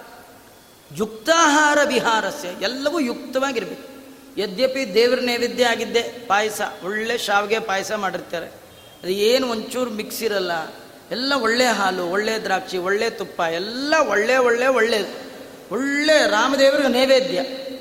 ನಿಮಗೆ ಹಾಕ್ತಾರೆ. ನಿಮ್ಮ ಯೋಗ್ಯತೆ ಎಷ್ಟು? ಒಂದು ಸೌಟ್ ಆದರೆ ಅದರ ಮೇಲೆ ತೊಟ್ಟು ತಿಂದರೂ ಕೂಡ ತಾಮಸ ಪದಾರ್ಥವನ್ನು ತಿಂದ ಪಾಪಕ್ಕೆ ಗುರಿಯಾಗ್ತೀವಿ ಯದ್ಯಪಿ ದೇವರದೇ ಅದು ಏ ಒಂಚೂರು ತಪ್ಪಿಲ್ಲ. ಆದರೂ ತಿನ್ನಬಾರ್ದು ಆಹಾರದಲ್ಲಿ ಯುಕ್ತತೆ ಇದ್ದರೆ ಮಾತ್ರ ನಿದ್ದೆಯ ಮೇಲೆ ಹತೋಟಿಯನ್ನು ಸಂಪಾದನೆ ಮಾಡಲಿಕ್ಕೆ ಬರುತ್ತಂತೆ. ನೀವು ಸಿಕ್ಕಲ್ಲಿ ಸಿಕ್ಕಾಗೆ ಸಿಕ್ಕಷ್ಟು ತಿಂದರೆ, ಸಿಕ್ಕಲ್ಲಿ ಸಿಕ್ಕಾಗೆ ಸಿಕ್ಕಷ್ಟು ನಿದ್ದೆ ಬರುತ್ತೆ. ಉಪನ್ಯಾಸಕ್ಕೆ ಬಂದರೂ ಕೆಲವರು ಅಂತಾರೆ ಏನು ನಿಮ್ಮ ಉಪನ್ಯಾಸ ಆಚಾರ ಬಂದದ್ದಷ್ಟೇ ಗೊತ್ತು. ಆಮೇಲೆ ಏನು ಗೊತ್ತೇ ಇಲ್ಲ ನಮ್ಮದೇ ಲೋಕ ಬೇರೆ. ಹೋಗೇ ಬಿಟ್ಟಿರ್ತಲ್ಲ ನಿದ್ದೆ ಒಳಗೆ. ಅದು ಯಾಕೆ ಹಾಗೆ ಆಗಿರುತ್ತೆ ಅಂದರೆ ಆಗ್ತಾನೆ ಏನೋ ಚೆನ್ನಾಗಿ ತಿನ್ಕೊಂಡು ಬರುತ್ತೆ. ತಿಂದಿದ್ದು ಕರಗಬೇಕಲ್ಲ, ಆ ಕರಗಬೇಕಾದ್ರೆ ಮತ್ತೆ ತಿನ್ನಬಾರ್ದು ಅಂತ ನಿದ್ದೆ ಮಾಡಿಸುತ್ತದ ನಿದ್ದೆ. ಇಲ್ಲದ್ರೆ ಬಿಟ್ಬಿಟ್ರೆ ಬರೀ ತಿಂತಾನೆ ಇರ್ತಾನೆ ಇವನು ಅಂತ ಹೇಳಿ ಸ್ವಲ್ಪ ಡೈಜೆಷನ್ ಆಗಲಿಕ್ಕೂ ಟೈಮ್ ಬೇಕಲ್ಲ, ಸ್ವಲ್ಪ ಎಲ್ಲ ವ್ಯಾಪಾರ ಬಂದ್ ಮಾಡಪ್ಪ ಅಂತ. ಅಲ್ಲೋ, ನಿದ್ದೆಲೂ ತಿಂತೀನಿ ಅಂದರೆ ಅವನ್ನೇನು ಮಾಡೋಕ್ಕಾಗಲ್ಲ. ನಿದ್ದೆ ಒಳಗೆ ಸುಮ್ಮನೆ ಇರ್ತಾನೆ. ಮಿಕ್ಕ ಬಾಯಿ ಬೀ ಎದ್ದ ಅಂದರೆ ಬಾಯಿಗೆ ಹಾಕ್ಕೋತಾನೆ ಇರ್ತಾರೆ ಕೆಲವು. ನೀವು ನೋಡಿ ಎದ್ರು ಅಂದರೆ ಏನೋ ಒಂದು ಬಾಯಿ ಆಡಿಸ್ತಾ ಇರಬೇಕು ಅದು ಮಂತ್ರದಿಂದಲೋ, ಸ್ತೋತ್ರದಿಂದಲೋ, ದೇವರ ಗುಣದಾನ ಗಾನದಿಂದಲ್ಲ ಒಟ್ಟು ಬಾಯಿಗೆ ಹೋಗ್ತಾ ಇರಬೇಕೇನಾದ್ರು ಹಾಗಾದರೆ ತಿಂದದ್ದು ಕರಗಬೇಕಾದ್ರೆ ನಿದ್ದೆ ಮಾಡಬೇಕು. ಅಂದಾಗ ಕೃಷ್ಣ ಅಂದ, ಈ ನಿದ್ದೆ ಮಾಡಬೇಕು ಅಂತೆಲ್ಲ ಅದೇ ನಂಗೆ ಗೊತ್ತಿಲ್ಲ ಅಂದ. ಈಗ ನಮಗೆ ಯಾರು ನಿದ್ದೆ ಮಾಡಬೇಕು ಅಂತ ಹೇಳಬೇಕಾದ್ದೇ ಇಲ್ಲ. ಯಾರ್ಯಾರು ಹೇಳಬೇಕಾ ಬಂದು? ಅಂತೂ ಬರೋದು ಬಂದಿದ್ದೀರಿ, ಗೋಡೆ ಗಿಡೆ ಹೊರ್ಕೊಂಡು ಆರಾಮ್ ನಿದ್ದೆ ಮಾಡಿಬಿಡ್ರಪ್ಪ. ಯಾರು ಹೇಳಬೇಕೇನು? ಏನು ಬೇಡ. ಮತ್ತು ಯಾರು ನಿದ್ದೆ ಮಾಡಬೇಕು ಅಂತ ಬರಲ್ಲ. ಅದಾಗದೆ ಬರುತ್ತೆ. ಕರೀದೇ ಇದ್ರೂ ಬರೋ ಒಂದೇ ಒಂದು ದೊಡ್ಡ ಐಟಮ್ ಅಂದರೆ ನಿದ್ದೆ. ಕೃಷ್ಣ ಅಂತಾನೆ ಯಾವಾಗಲೂ ಮಾಡೋರಿಗೆ ಹೇಳಬೇಕಾದಿಲ್ಲ ಅಯ್ಯೋ, ಭಾರಿ ಅಭ್ಯಾಸ ಸರ್ ಅವರೊಳ್ಳೆ ಸರ್ವಿಸ್ ಹ್ಯಾಂಡ್ ಅಂತಾರಲ್ಲ. ನಾವು ಭಾರಿ ನಿದ್ದೆ ಒಳಗೆ ಸರ್ವೀಸ್ ಹ್ಯಾಂಡು ಯಾಕಂದರೆ ಜನ್ಮ ಜನ್ಮಾಂತರದಿಂದ ಮಾಡಿರೋ ದೊಡ್ಡದು ಅದೇ, ಮತ್ತೇನು ಮಾಡೇ ಇಲ್ಲ. ಹಾಗಾಗಿ ಇಷ್ಟು ಮಾಡಿದ್ದರಿಂದ ಅದು ಬಂದ್ಬಿಡುತ್ತೆ. ಕೃಷ್ಣ ಅಂತಾನೆ, ನನಗೆ ನಿದ್ದೆ ಅಂದ್ರೇನು ಗೊತ್ತಿಲ್ಲ ಅಂದ. ಯಾವಾಗೂ ಮಾಡೇ ಇಲ್ಲಲ್ಲ ಅವನು. ನಿದ್ರಾ ಕಾಂಬ ಅಮ್ಮ, ನಿದ್ದೆ ಅಂದ್ರೇನು? ಅವಳಂದು ನಿದ್ರೆ ಅಂದ್ರೆ ಏನಿಲ್ಲಪ್ಪ ಕಣ್ಣು ಮುಚ್ಕೊಂಡು ಕೂತ್ಕೋ, ಸಾಕು, ಅದೇ ಬರುತ್ತೆ ಅಂತ. ಅದು ನಮಗೆಲ್ಲ ಬರುತ್ತೆ ಒಂದೊಂದು ಸತಿ ಏನಂದರೆ, ದೇವ್ರ ಮನೇಲಿ ಗಾಯತ್ರಿ ಜಪಕ್ಕೆ ಅಂತ ಬೆಳಗಿನ ಜಾವ ಎದ್ದು ಕೂತ್ಬಿಡ್ತೀವಿ. ಹಾಗೆ ಹೋಗೇ ಬಿಟ್ಟಿರ್ತೀವಿ. ಆಮೇಲೆ ಯಾರೋ ಹಾಲ್ನವನು ಬಂದ ಮೇಲೆ ಎಚ್ಚರ. ಹಾಲ್ನವನು, ಪೇಪರ್ನವನು, ಇನ್ಯಾವುದೋ ಒಂದು ಫೋನ್ ಗೀನ್ ಬಂದಾಗಲೇ ನಮಗೆ ಎಚ್ಚರ ಆಗುತ್ತೆ. ಕಣ್ಣು ಮುಚ್ಚಿಬಿಟ್ರೆ ಸರ್ ಕೆಲವ್ರು ಇನ್ನೂ ಜ್ಞಾನಿಗಳಿದ್ದಾರೆ. ಅವ್ರು ಕಣ್ಣು ಮುಚ್ಚೋದೇ ಇಲ್ಲ. ಹಾಗೆ ನಿದ್ದೆ ಮಾಡಿಬಿಟ್ಟಿರ್ತಾರೆ ನೋಡೋರು ಎದ್ದು ಕೂತಿದ್ದಾರೆ. ಇಲ್ಲ, ಕೆಲವರು ನಿದ್ದೆನೇ ಹಾಗೆ. ಅರ್ಧಂಬರ್ಧ ಕಣ್ಣು ಬಿಟ್ಟಿರ್ತಾರೆ. ನೋಡೋರ್ಗೆ ಎದ್ದಿದ್ದಾರೆ ಇಟ್ಕೋಬೇಕು ಫಸ್ಟ್ ಕ್ಲಾಸ್ ನಿದ್ದೆ ಮಾಡಿಬಿಟ್ಟಿರ್ತಾರೆ ಏನು ಮಾಡಬೇಕು? ಕೃಷ್ಣನಿಗೆ ಅವರ ಅಮ್ಮ ಹೇಳ್ತಾಳೆ, ಕಣ್ಣು ಮುಚ್ಕೊ, ನಿದ್ದೆ ಬರುತ್ತೆ ಅಂತ. ನೀವು ನೋಡಿ. ಇದು ಸ್ವಲ್ಪ ತಾರುಣ್ಯದಲ್ಲಿರುವಾಗ, ಕೆಲಸ ಬ್ಯುಸಿ ಇರುವಾಗ ನಿದ್ದೆ ಬೇಕಾದಾಗೆಲ್ಲ ಬರತ್ರಿ. ಈ ವಯಸ್ಸಾಗ್ತಾ ಆಗ್ತಾ ಆಗ್ತಾ ಆಗ್ತಾ ಏನು ಮಾಡಿದ್ರೂ ಬರಲ್ಲ ನಿದ್ದೆ. ಎಂಥ ಫ್ಯಾನ್ ಇರಲಿ ಎ ಸಿ ಇರಲಿ, ಕುರ್ಲಾನ್ ಇರಲಿ ಏನಿರಲಿ ನಿದ್ದೆನೇ ಬರಲ್ಲ. ಕೆಲವ್ರು ಅಂತಾರೆ, ಆಚಾರ ಒಂಬತ್ತಕ್ಕೆ ಮಲಗದೆ ಎರಡಾದರೂ ನಿದ್ದೆ ಇಲ್ಲ. ಮೂರು ಯಾವಾಗ ಬಂತೋ ಗೊತ್ತಿಲ್ಲ, ಆಚಾರ ಒಂಬತ್ತುವರೆಗೆ ಎದ್ದೆ ಅಂತ. ಅಂದರೆ ಮಲಗಿದ್ದು ಅನ್ಯಾಯ, ಎದ್ದದ್ದು ಅನ್ಯಾಯ. ನಿದ್ದೆ ಕಣ್ಮುಚ್ಚಿದಾಗ ಬರಲ್ಲ. ಪ್ರಾಜ್ಞಂ ಯದಾಲಿಂಗತಿ ಪ್ರಾಜ್ಞನಾಮಕ ಪರಮಾತ್ಮ ಜೀವನನ್ನ ಆಲಿಂಗನ ಮಾಡಿಕೊಂಡಾಗ ಆ ಜೀವನಿಗೆ ದೇಹದ ಮೇಲಿನ ಅಭಿಮಾನ ಹೋಗಿ ಹೊರಗಿನ ಇಂದ್ರಿಯಗಳ ವ್ಯಾಪಾರ ಇಲ್ಲದ ಹಾಗೆ ಆಗತ್ತೆ, ಅದು ನಿದ್ದೆ. ಏನು ಹೊರಗಿನ ಇಂದ್ರಿಯಗಳ ವ್ಯಾಪಾರ ಅಂದರೆ ನೋಡಿ, ಈಗ ನಾವು ಕೂತ ಕೈ ಎತ್ತಿದ್ರೆ ಹೀಗೆ ನಿಂತ್ಕೊಳ್ಳುತ್ತಲ್ಲ ಈ ಮಲಗಿರ್ತಾರಲ್ಲ, ಅವ್ರ ಕೈಯತ್ತೆ ನಿಲ್ಲಲ್ಲ ಅಂತ ಬಿದ್ದು ಬಿಡುತ್ತೆ ಯಾಕೆಂದ್ರೆ ಇಲ್ಲಿರುವ ದೇವತೆಗಳೆಲ್ಲ ಹೋಗಿ ಆ ಹೃದಯದ ಒಳಗಿರುವ ಭಗವಂತನ ಪಾದಾರವಿಂದದಲ್ಲಿ ಮಲ್ಕೊಂಡ್ಬಿಟ್ಟಿರ್ತಾರೆ. ಈ ಇಂದ್ರಿಯಗಳ ವ್ಯಾಪಾರ ಏನಿಲ್ಲ, ಕಣ್ಣು ಬೇಕಾದ್ರೆ ಹಿಂಗೆ ಬಿಟ್ಟು ಕೇಳಿ, ಎಷ್ಟು ಇದು ಗೊತ್ತಾಗಲ್ಲ. ಕಣ್ಣಿದೆ, ಒಳಗಿರ್ಬೇಕಾದವ್ರು ಇರಲ್ಲ. ಆಚಾರ ಕಣ್ಣಿದ ಮೇಲೆ ಒಳಗಿದ್ದವ್ರು ಇರಲೇಬೇಕಲ್ವ? ಹಾಗಿಲ್ಲ ರೀ. ಕೆಲವರು ಆಫೀಸ್ಗೆ ಹೋದರೆ ಕೋರ್ಟ್ ಮಾತ್ರ ಇರುತ್ತೆ, ಅವ್ರು ಇರೋದೇ ಇಲ್ಲ. ಅವ್ರು ಬರ್ತಾರೆ ಕೂತ್ಕೊಳ್ಳಿ ಅಂತಾರೆ, ಬರೋದೇ ಇಲ್ಲ. ಹಾಗೆ ರಾತ್ರಿ ಹೊತ್ತು ಬರ್ತಾರೆ ಕೂತ್ಕೊಳ್ಳಿ. ಬೆಳಗ್ಗೆ ಏಳು ಗಂಟೆಗೆ ಅವ್ರು ಬರೋದು. ನೀವು ಎಷ್ಟು ಸತಿ ಬಿಟ್ಟು ನೋಡಿದ್ರು ಬರಲ್ಲ. ಇದೆಲ್ಲ ಕಾರ್ಯಕ್ರಮ. ಗೋಳಕಾಯಿ, ಬರೀ ಆಫೀಸ್. ಇದರೊಳಗೆ ಒಂದು ಸ್ಟಾಫ್ ಇದ್ದಾರೆ. ಸೂರ್ಯ, ಚಂದ್ರ, ನಾಲ್ಗೆಲ್ಲ ಒಂದು ಸ್ಟಾಫ್ ಇದ್ದಾನೆ, ಅಗ್ನಿ. ಅಯ್ಯೋ, ಎದ್ರೆ ಸಾಕಪ್ಪ, ಮಾತಾಡ್ತಾರೆ. ಸ್ವಲ್ಪ ಮಲಗಿರ್ಲಿ ಬಿಡು ಅಂತ. ಆ ಎದ್ರೆ ನಾಲ್ಗೆ ಶುರು ಮಾಡ್ಕೊಂಡ್ಬಿಡುತ್ತೆ ಮಾತಾಡೋಕ್ಕೆ. ಅಲ್ವಾ? ಇದೆಲ್ಲ ನಮ್ಮ ಕಾರ್ಯಕ್ರಮ. ಪ್ರಾಜ್ಞನಾಮಕ ಪರಮಾತ್ಮ ಜೀವನನ್ನು ಒಂದು ಸತಿ ಸ್ಪರ್ಶ ಮಾಡಿಬಿಟ್ಟ ಅಂತ ಆದರೆ ಅವನ ನಿದ್ದೆ ಆವರಿಸ್ಕೊಳ್ಳುತ್ತೆ. ಇದು ಪ್ರಾಜ್ಞನಾಮಕ ಪರಮಾತ್ಮನ ವ್ಯಾಪಾರ.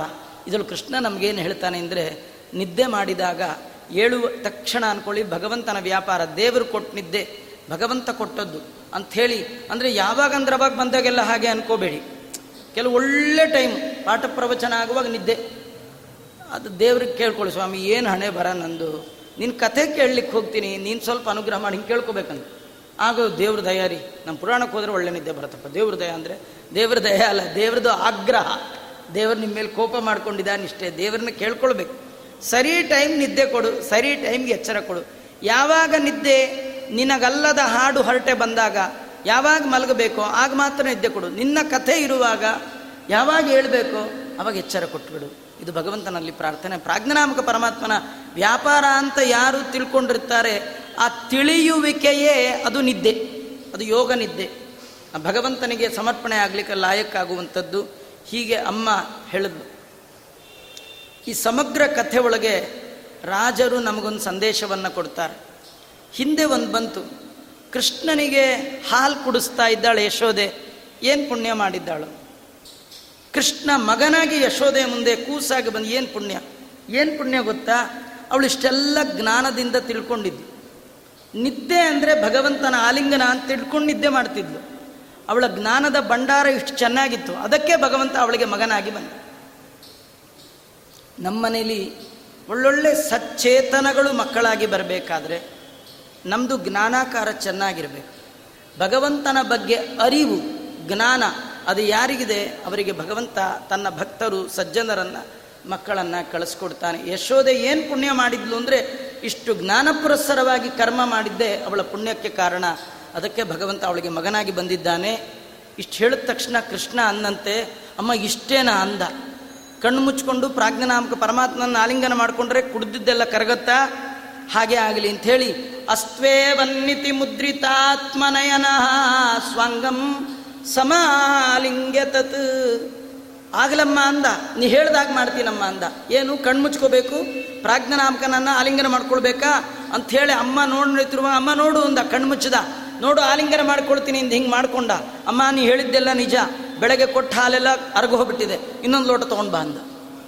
ಅವಳಂದ್ಲು ಕಣ್ಣು ಮುಚ್ಕೊಳ್ಳೋದು, ಹಾಲು ಕರ್ಗೋಯ್ತು ಅನ್ನೋದು. ಇನ್ನು ಕಣ್ಣೇ ಮುಚ್ಚಬೇಡಪ್ಪ ನಿಂಗೆ ತಂದ್ಕೊಡೋದ್ರೊಳಗೆ ನಂಗೆ ಸಾಕಾಗಿ ಹೋಗ್ಬಿಡುತ್ತೆ. ನೀ ಎದ್ದೇ ಇರು ಅಂತ ಹೇಳಿ ಕೃಷ್ಣನನ್ನು ಮತ್ತೆ ತೂಗುತ್ತಾ ಇದ್ದಾಳೆ. ಭಗವಂತ ಕೃಷ್ಣ ತಾಯಿಗೆ ಮತ್ತೇನು ಪ್ರಶ್ನೆ ಮಾಡಿದ? ಮತ್ತೆ ನಾಳೆ ನೋಡೋಣ ಅಂತ ಹೇಳ್ತಾ ಶ್ರೀ ಕೃಷ್ಣಾರ್ಪಣಮಸ್ತು ಸರ್ವೇಂದ್ರಿಯ ಪ್ರೇರಕೇಣ ಶ್ರೀ ಪ್ರಾಣಪತಿನೇರಿತ. यदवोच महंतेन प्रियतां कमलालय मध्वेशापणमस्तु कृष्णार्पण